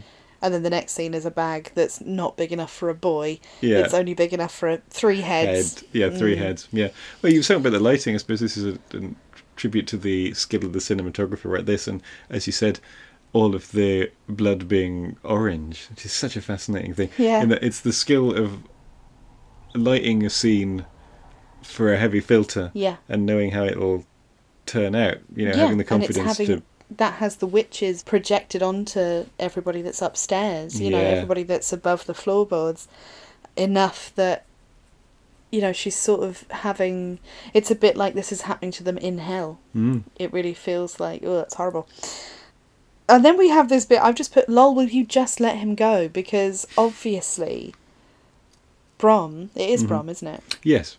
Brom is trying to fight this undead guy who's coming away with a bag full of heads. hmm He picks a couple of hand sides. Of course, Ichabod has to come in with an actual scythe that he finds and is unwieldy and it's meant to be a symbol of death, but he can't put it in one direction for long enough to do anything with it. You know, it's all very goth. Yeah. It's a very goth fight, and poor Brom won't leave it alone. He really wants to be the hero and ends up being axed in half. Hmm But it's quite nicely done. And again, imagine being able to act that way, like you don't really care about these people and you're not there to kill them, but you don't get any lines and you don't have a head. Yeah, yeah, absolutely, because it is clear Ichabod works out that the horseman is waiting to a plan. Yes. Yeah, but as you say, it's so well done. It's clear that that is what's going on. He works it out. Brom doesn't. Brom's a little bit more hot-headed, I suppose. As I said, impulsive Yeah. and quick to temper, yeah. Yeah, but uh, then of course you know uh, dispensed with because the the film didn't. We didn't need this character either. He doesn't really add anything. No. Yeah, What did I want to say there? but a really well done fight scene. Um, Yeah, like all of the like all of the set pieces.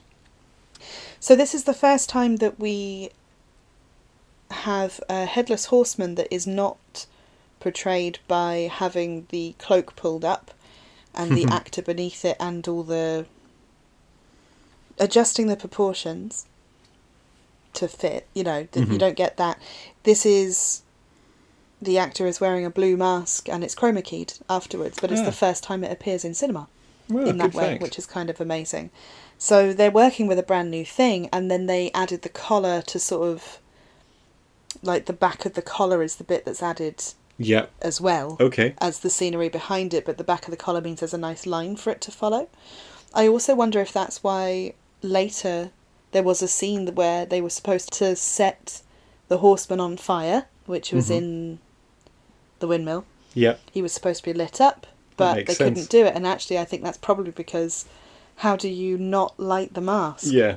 Yeah. And and because there is a head there, hmm You would have to You'd have to. You'd have to map like. flame Yeah. behind the head that wasn't there, but was. It would be impossible. Yeah, because it will also distort the flames that are. Because nobody's They would head chop is off here, exactly. yeah. Yeah. yeah. Yeah, Yeah.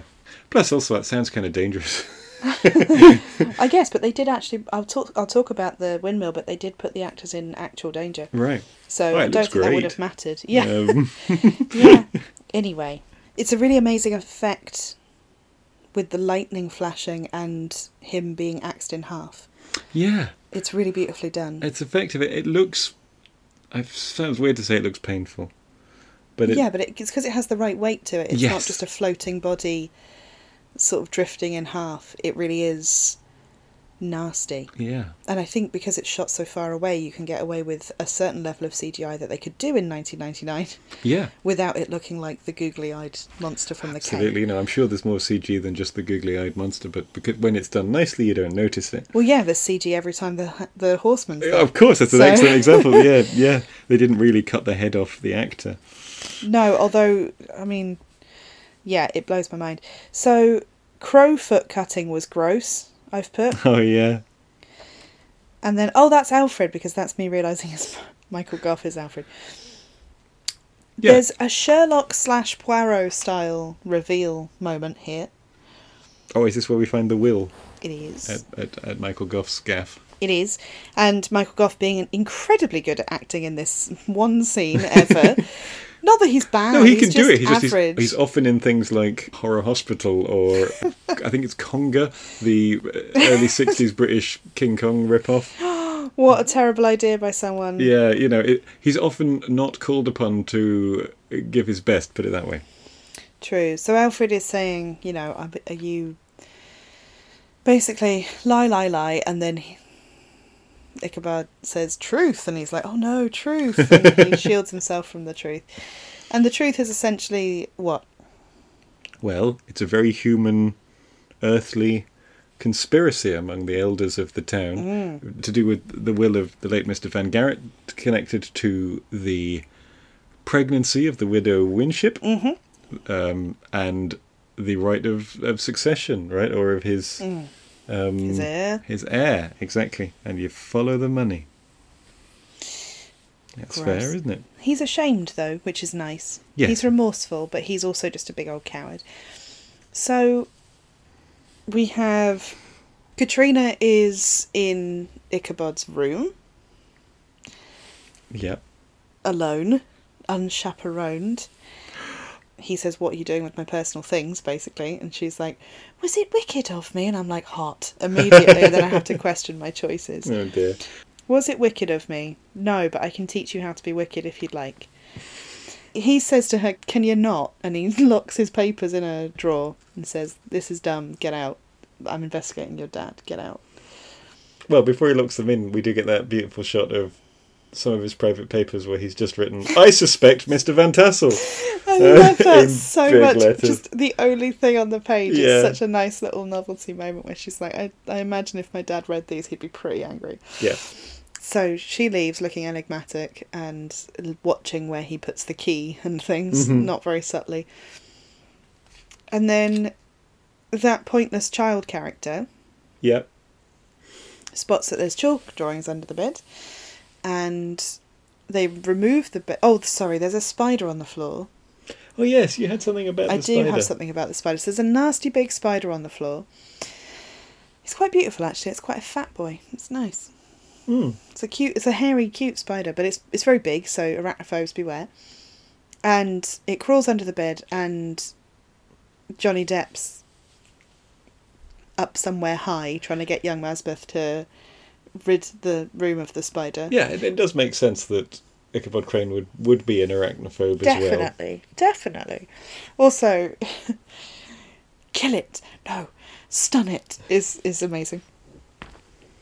Why would one be better than the other? Uh, who knows? Anyway, We haven't talked a lot about the, the comedy in this one, but there's quite a lot of uh, quite successful yeah, comedic beats like that that don't generally tend to undermine the the action. the action No, and the, the, the, the atmosphere and the fright. It's yeah. there's nice. one point where they try and do that, and it it should have been removed, and it wasn't in the script, and I think it spoils a lot of the ending. Yeah, well, it's, the closer you get to the end, the more The the, faults it gets. accumulates. There's a big uh, pink chalk symbol under the bed, and the idiot child says, "Oh, it's the evil eye" in some accent. but the spider's crawled onto it and looks pretty happy there, and it turns out that for some reason at the time of filming, every day there was a bug man there. So on the one hand, they built this set in that place. It's Shepperton, I think. Shepperton Studios, you're dead right, in London. And because they built essentially a forest, it started to attract actual wildlife. So it was full of real birds and real bugs. a lot of the Yeah, time they can- were filming. You can see it outside. It's, Yeah. uh, yeah. And the bird noises you hear throughout the film are actually the bird noises of the birds that the just native fauna. Yeah. took took a house in the in the trees somehow. So they were constantly surrounded by animals, and no one was really sure where they would come from. But this bug man that was there, they were just like, "Well, we've always got these bugs here. Let's just use the bugs." And I can't imagine why you would have Bugman there every day. No, it's a fairly big production, you know, obviously big money and Yeah. big stars and everything, but not. I, I, I can't see any kind of No, system that it- makes sense. yeah. Just goes, well, I better just hire a Bugman. I suppose it's Tim Burton. Maybe somebody. Maybe thought, it was just his pal. Maybe Yeah. he was like, "I need Steve here. He's a Bugman," and they're like, "Okay." Yeah, the bug man. yeah, yeah. It's it's one of those quotes that it's very interesting, but it does in some ways bring Yeah. up more questions than it answers. And, Yeah. And I'm sorry, faithful listener, we don't have the answers to these. No. it was just a bugman there. The bugman. Why is Ichabod Crane in the woods to watch Miranda Richardson have sex and knife her own hand? I don't know. It, yeah, it is strange. It doesn't matter anyway. They're they're fanning about and banging in the forest, and Ichabod sees her slice a big hole in her hand and then rub it down her lover's back. Yes, I mean, yeah. The the reason that he's there to see it is to advance the plot. Sadly. Yes, but then the next day we have her sort of confront him in the kitchen, confronting Ichabod in the kitchen, being like, "You haven't asked me how I did my hand in," yeah. Which is rude. And he goes all very You. of, me- Very very you. me. And she's like, I know you saw me. You have to promise me not to tell my husband. Whisper, whisper. Husband comes through, bumbling. hmm I, it's all it's it's an interesting thing. I I know why it's there, but here's the kicker. She says to her husband, "I'm going to go and collect arrowroot flowers to deal with this wound." When Oh, he yeah. sees the wound, she unwraps it to show Ichabod and be like, Mhm. "I've got a scar." but the husband sees it and she says, "Oh, I was just careless with a knife." Yes. you know. Which is uh, not a lie. no, I guess. Uh, Yeah, there's she could have been more careful. but it, she's not really. She turns up at the beginning, but she's not really in the film up till now. Partly because there's so many other characters Yeah. running around and doing It's stuff. true. They do talk about her a lot, Yes, but she's that's not true. actually she's she's in a it. presence, but yeah. They talk about wild arrowroot flowers. Well, it turns out wild arrowroot is Yeah. not is nothing to do with that. Wild arrowroot is for irritable bowel syndrome, diarrhea, intestinal disorders, painful gums, stomach pain, Oh. Yeah, I knew it, I knew it as a stomach. which I think is meant to be that he's thing. completely clueless. Yeah. Also, of course, she knows where the wild arrow is because she's a witch. She's a big old witch. Yeah.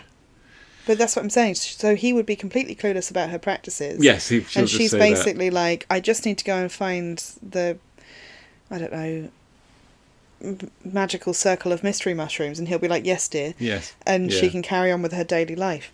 But also, I guess for someone who's clued in, it's like saying, you know, I've got terrible headaches. I'm going to take some Pepto Bismol, and she go, and then you go, oh yeah, yeah, okay, fine. Yeah, exactly. Because We then flash to her picking arrowroot out Mhm. with her husband before the meeting, yeah. Oh yes, the the town are having a big meeting in the church. and also like a kind of protection gambit. So Sure. get everybody in there like they would with the plague, Yeah. and hopefully get protection either from God or from their superiors. But having them all in the church makes sense. Yeah. Also, it's often a very substantial building. Yeah, exactly. Yeah. This is a It can Civil hold the War, village. Yeah. uh, tactic as well, right? Yes, exactly. And she's there picking arrowroot. The horseman appears behind her, and her husband is there with her. And then suddenly we're at the church, aren't we? Yes. And he's looking very concerned. Well, he reports that the horseman's killed, Killed his her. wife. Yeah. So this is another big set piece, and as such, it's extremely well done. This church. I love this Church whole bit. scene. I think it's my favourite. I think it's my favourite scene in the film. Everybody is acting on point. It feels like everyone's trying to impress each other with their acting abilities here, including the horse. Uh, There is a thing that happens sometimes when you get when you get a bunch of good actors together. They seem to raise each other's game. Of course they do. Like if you can just about manage to make James Corden an actor when you're a good actor pitched against him, imagine if two good actors are just like, "Hey, we've got this." You know, that's Yeah. the sound of my hand rubbing together. You know, we, we we're good at this. This is what we do, and they'll have fun with it as well, which is what it feels like in this scene too. But we're in the church. The horseman is kind of outside. Yes. he throws an axe and the axe disappears and it's a really beautiful effect. I think Yeah. that really works. Again, Well, it's again, that- CGI, that's CGI, but, but it works exactly. Yeah. It doesn't look out of place. again, it's probably because it's a solid object that exists rather than a made-up object that doesn't work. Yeah. But it fades away because it's hallowed ground in the church and he's not allowed to pass the gate. The horse work here is so incredible. They've actually managed to make the horse look like he's hitting a force field mm-hmm. without harming the horse or it's just in the dancing. It's so good. And it looks so f- flippin' restless and like hellish and beautiful. Trotting about. We have Christina Ricci's Scream, which is next level when her father's killed. Yeah. It's next level good because it's not the Wilhelm kind of ridiculous horror scream. It's I've just watched my dad get beheaded scream. There's real emotion here, Yeah. like in this uh, scene, which sort of offs most of the remaining yeah. characters, right? Uh, but and again, but because you've got Michael Gambon here, Oh, he's so good. Give him real. I mean, Christina. Ricci too, right? The two of them together. I'm not, not you know, I, I realize I'm concentrating on the old English character actors, but No, Michael Ricci Gambon great work. accidentally shooting someone. Yeah. He let his gun goes off in his hand. It all happens so quickly. Mm-hmm. He, someone lunges towards him. He shoots the gun. He looks horrified that he's done it. yeah, And then within seconds, he's been dragged back and yeah, out. he's, he's harpooned basically because the horseman can't get in. yeah, goes through the window, and it's, it's a really tense scene with, the, mm. and it feels like it has real emotional heft and consequence, and it is down to the cast mm-hmm. and the way they sell it. Mm. And nothing but praise for this And I this, put the- this sequence. the death tracking shot is amazing, where it's everybody on the floor Yeah, and it shoots them from above, so it goes from the pulpit all the way down. Oh my god, so pretty, Yeah. and, And, so many um, dead. and yeah, and Katri- Katrina's done a a circle of protection. yeah. hmm We don't know that Well, yet. no, sorry, yeah, she's done another. She's done another sigil, yeah.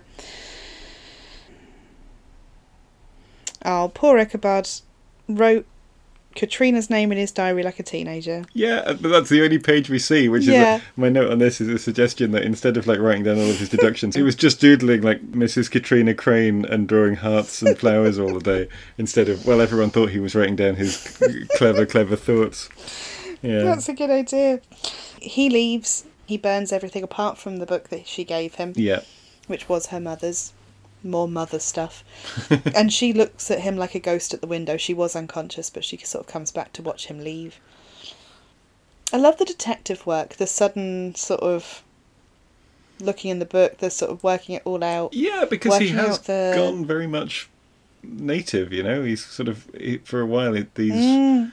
detective ideas of his seem to be in abeyance, but here they come back, which is nice. Yeah, and also, you know, working out that there was no coagulation of blood Yep. on the victim.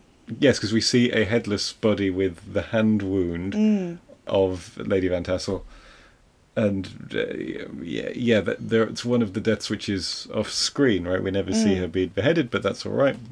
We accept it because we see the body, but yeah, And then I've put, ah, that dress, it's like a spider web in reverse, which I Hmm. assume is Lady Van Tassel. yeah, It's so good. The horseman's cape is really looks like it's been buried for 20 years as well. Like everybody's on point with his. the costuming. I haven't mentioned the horseman costume, but it's it's fantastic. Yeah. It's threatening. It's I've no idea what like the correct outfit for a Hessian soldier would be. No. Doesn't matter. It looks perfect. Well, it also looks like the fabric used in two things. One, Muppet Christmas Carol again. I'm telling Sure. you. Like, the one that is the ghost of Christmas yet to come oh yeah, has that cowl. right. Yes, of course. And two, like, death in. We did it. We covered it. Phantom Carriage. Oh right, yeah, of course. Yeah. Yeah, Really similar. yeah. Anyway, the Archer in the fire, and of course she's the sister that watched, Yeah. so she is Archer. Her name is Archer. And then I put lol landlord hate from Ben. Landlord hate. yeah, you hate Ben. landlords, I and do this hate is just confirming it. This Yeah. is nice Oh landlord yes, of course. for you. Yeah, yeah, Also the the fact that it's the wicked stepmother is um, Yeah. is pat, but also it's entirely fitting for Yes. the uh, thing. Uh, For me, that the stepmother has to explain the entire plot Ruins is it. something of a weakness. And part of the problem is, of course, as I said, she's not really in the film very No. much before this. And ideally, for this to be narratively satisfying, Mm-hmm. some of these elements ought to be set up a little bit more beforehand. Totally. Yeah, I'm with you. And I know there are some thematic resonances with all of the flashbacks of Crane's mother. Yeah. There are the odd shot and idea that come through, but that is another s- plot that doesn't really go anywhere. That doesn't pay off in a satisfactory way No. for me. The the mother, the weird, sexy mother flashbacks. What a goose, says Miranda Richardson, and she's right. what a goose. The horseman comes, and tonight he comes for you. I mean, she's yeah. Again, she's another wonderful actor and she's doing her best, but it's a structural problem. And I Um, said, How did they get the windmill t- tech to look like Tim Burton made it? And it's because Tim Burton made all of it. So, Sometimes the, the the obvious answer is the is the answer, right? Or Yeah. the simple answer. Yeah. if anybody listening also listens to My Favourite Murder, you will know exactly how flammable flour is. Oh. It truly is. I mean, I knew it was. It's Yes. because it's very, very fine particles, right? Yes. So there's just lots and lots of oxygen and yeah. Apparently, countless deaths caused by dust fires specifically. Wow. in America and particularly flour fires and flour explosions in this time period. So it makes sense in Mm. a way, but it has no purpose being in the film. I would suggest that it's because they were building up to a beautiful moment where they set the horseman on fire. and then they that couldn't makes do sense. Because my note on it is at the end of Frankenstein, the James Whale 1931 film, He also cites that. Conflagration in a windmill. Yes. And so it's obviously there for that reason, but it doesn't seem to serve any actual narrative purpose in the film because they say at the end, is he dead? And they say, well, there's a problem, he was already dead. There's, there doesn't seem to be any indication that they expect this to work, Mm. that the characters think that this will stop the horsemen at all. It looks incredible. It's it looks beautiful. fantastic. I can see and say if they were going to set him on fire, that would look cool. Yeah, as I say, I think I mentioned, didn't I? It's the 60 foot windmill Yeah. that they built on the grounds. Yeah. It's the one the third of the size of that to get the forced perspective so that you can have all sorts. But the actors were actually in danger. They were having wood explode at them. They are actually in there. It's a proper. That's why it looks so good, right? Yeah, that's why it, that's why everybody's moving quite fast yes. as well Yeah. to get out of there. I don't know how you do that with the blue mask on because he won't have eye holes, but okay. Yeah, good point. Good point. Well Well, good, nice editing, I suppose. The thing is, another reason why I say that this, although the windmill scene is beautiful, it does no serves no purpose. Is Mm-hmm. because then we get this lengthy carriage chase and fight scene, We do. which looks great. It's fantastically well shot. It's amazing. Johnny Depp did all his own stunts for these scenes where he's being dragged under a carriage. The quote was something along the lines of Christmas Eve and New Year's Eve. Johnny Depp was being dragged around under a Wow. under the carriage uh, all for hours and hours on end, and much to the joy of Tim Burton apparently. So Yeah. that's good. He was said he was just covered in leaves, which made me laugh. Yeah, But- but they've they've shot it well, right? And you have plenty of shots of what is obviously Johnny Depp very close up to his face while he is being dragged behind a carriage, right? And Yeah. it, it looks great. And I suppose It's the way you do that is you actually just drag him behind a carriage for hours and hours and hours. yeah, I would say the rider, the the horseman is ghastly here, like truly in that in the meaning of that word. Mm. It's a real ghoulish, nasty chase that's really beautifully done, and Yeah. it feels gothic. Just it feels very deeply gothic. I will say, for me, the things that make it have less structural integrity by this point in the film is that this is the second between the leg joke in Yeah. one film. We had the one where the head rolled towards Johnny Depp and landed at his crotch looking like he's giving him head, Yeah, which was strange. was strange. And then we also have the sword just just missing his privates. Yeah, Again though, I don't mean to take it too far into metaphor because I know it's all a bit of fun and we're meant to be like lol lol lol. But are we looking at family again? Oh, yeah, potentially. Trying to cut the lineage, Yeah. trying to cut the line. But you've also got the thing, I'm looking at the box, the DVD box here, right, and the, and the tagline is Heads Will Roll, which is. That's you know, true, they did. It's a, it's a, yeah, but it's it's also like a joke, right? Yeah, true. You know, it's it's yeah, and most of the time they they handle this very very well. But I suppose it's just the odd one that is a little bit like, "Ooh, mm." let's say for me that that that moment is the post autopsy sort of bloodbath Yeah. thing. But your mileage may vary, and it is a very personal kind Yeah. of thing. I, I get. The grey horse that Miranda Richardson arrives on is absolutely heavenly. I think it might be a very skinny Welsh mountain pony, but it is beautiful. Anyway, hmm. they return the head eventually. The horseman grabs Miranda Richardson by the hair. It's just a really horrible grabbing. It's quite amazing. And then CGI is an odd choice here, but it, that CGI hasn't aged horrendously. No, It worked. it works. Small Beetlejuice nod again to just as she wakes up. There's just some Oh. bulging of eyes or something, but it doesn't matter. Mm-hmm. And her scream is so flawless. Like she's waking up just to the worst morning, and she's like, "Oh, I didn't. I wish I hadn't woken up." And I put, "Mmm, cornstarch," because of their kiss. Oh yes, Yes. You, you said that this was uh, Christopher Walken credited it as his first screen kiss. Yeah, and it wasn't No, but, But it's a great, great. story, though, isn't it? exactly. Back to what He- Ichabod says about reality and appearance. It's true. It's true.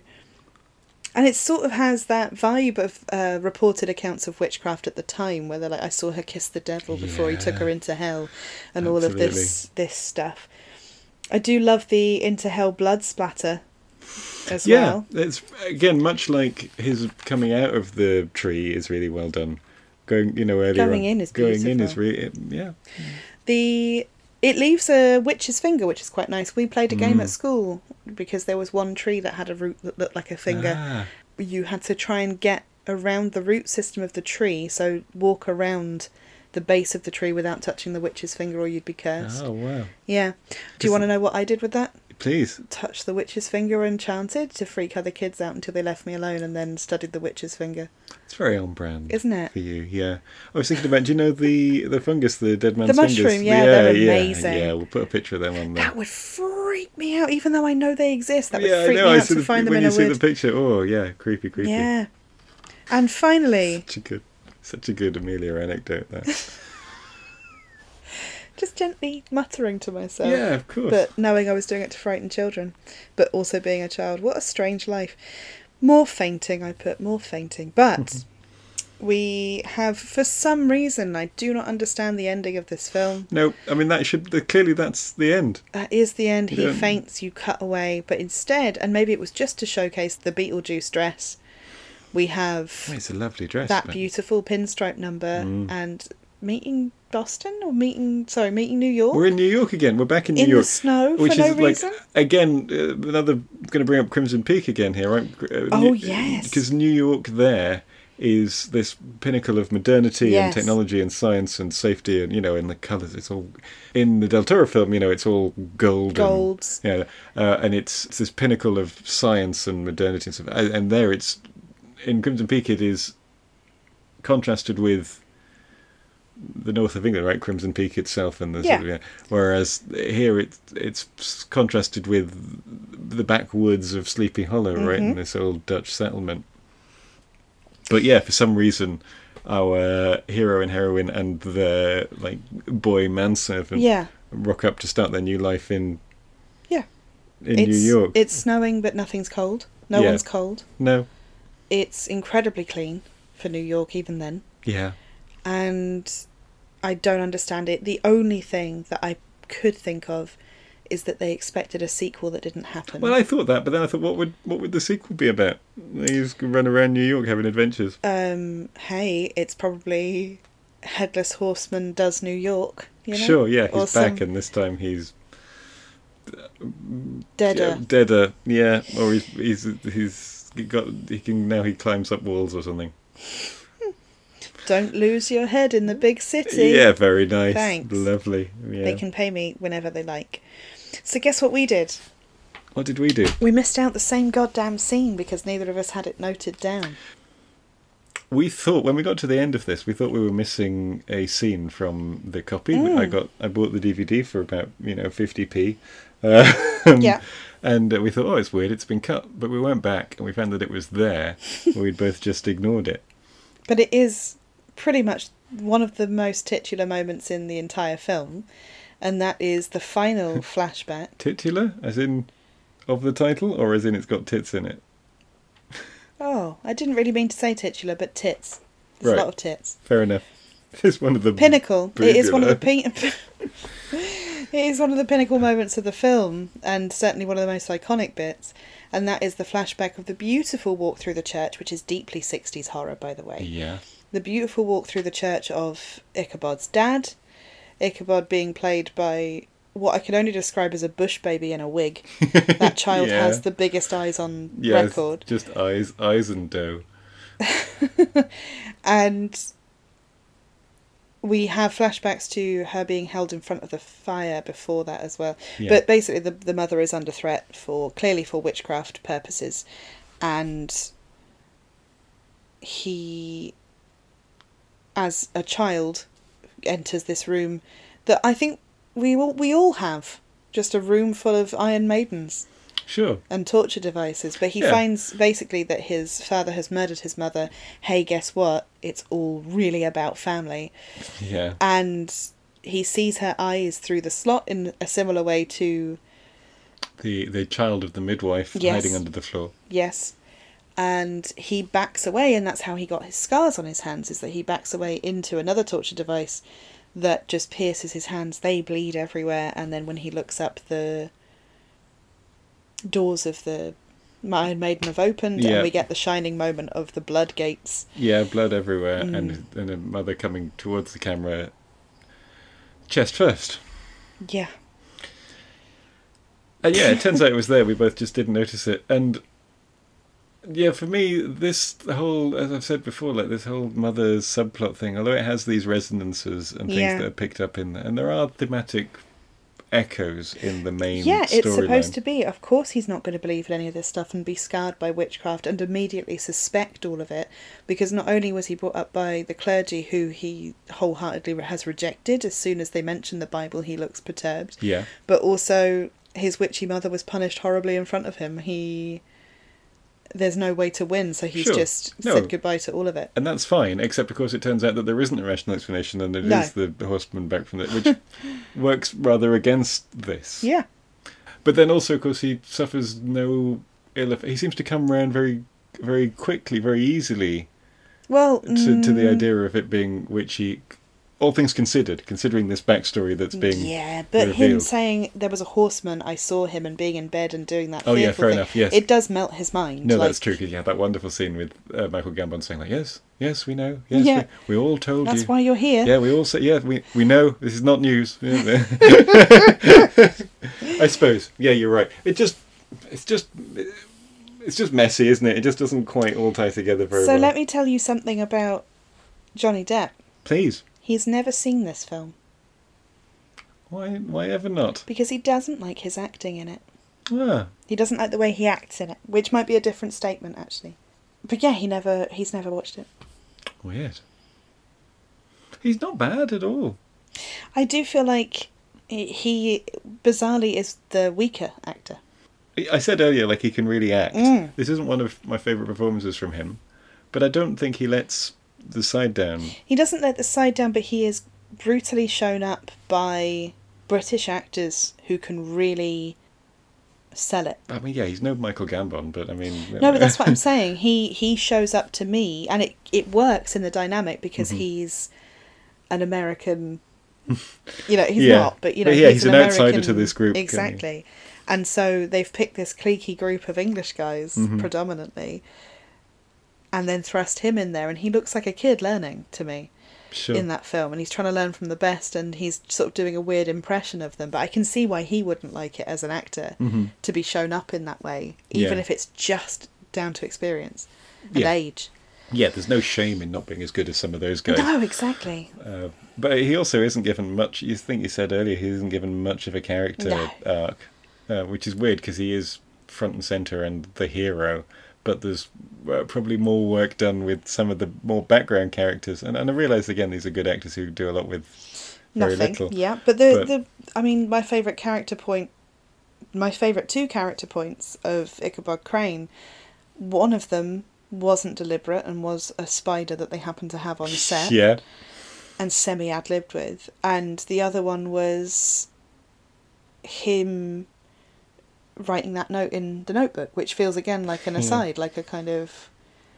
Oh, he has got a character. He has got a personality. yeah. I didn't touch on just to finish up there. I didn't touch on the worst line in the film. Oh, I was just. I'm glad you brought that up. I was going to ask you about it now. Yes, which was "Mind your head." In it's in the It's, it's windmill, the windmill. Yes, when it's when our heroes run into the windmill. and it was ad libbed by Miranda Richardson, but it should have been cut. It's the only time where they tried to cross the humour with the intense action, and it fell flat on its face. Yeah, they're winking at the audience, and you should never do that. No, and I hated it. So the end. and she is. She's not overplaying it, but because she's given a really weird role. She turns up at the beginning, people Yeah. talk about her, and then she turns up at the end and explains the whole plot and does a sort of, "I'm evil now," and you know she chews it a little bit, and that's fine. And again, she was everybody is pushing a little bit. You know, every, everything Mm. is heightened, and it mostly works.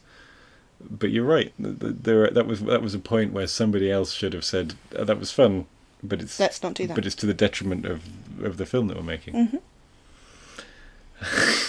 On that I don't want happy, to. I don't want to finish on a, a downer Okay. like that. There's some.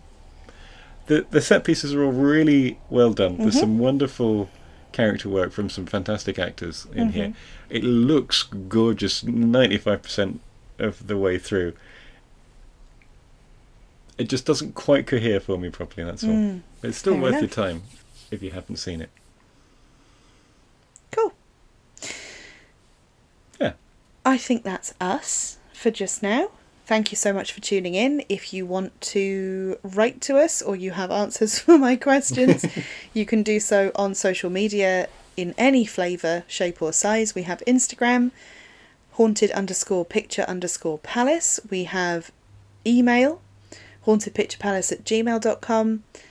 We have Twitter, which is HPP pod. It is. Yep. And I don't know, accost us in the street. I think most of our listeners know us.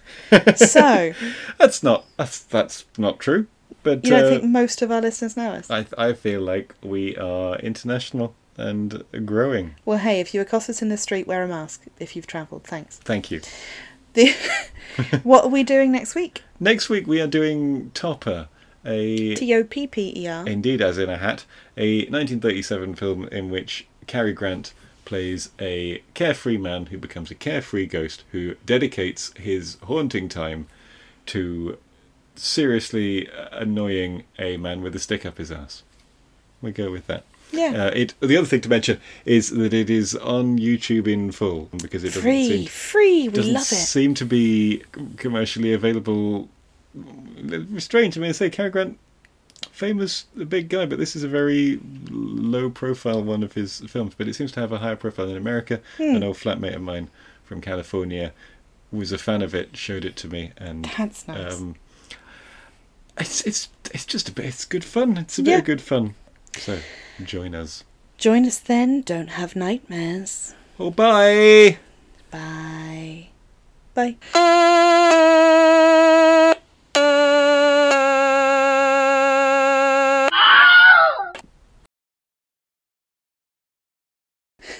Danger colours. Oh, you know what I mean. No, I do. I do. It made me. It made me think of um, the internet calling a snake a danger noodle. Not without cause. Mm. Sorry, hold on, because I my notes are really weird here. I think I was probably distracted by the boobs.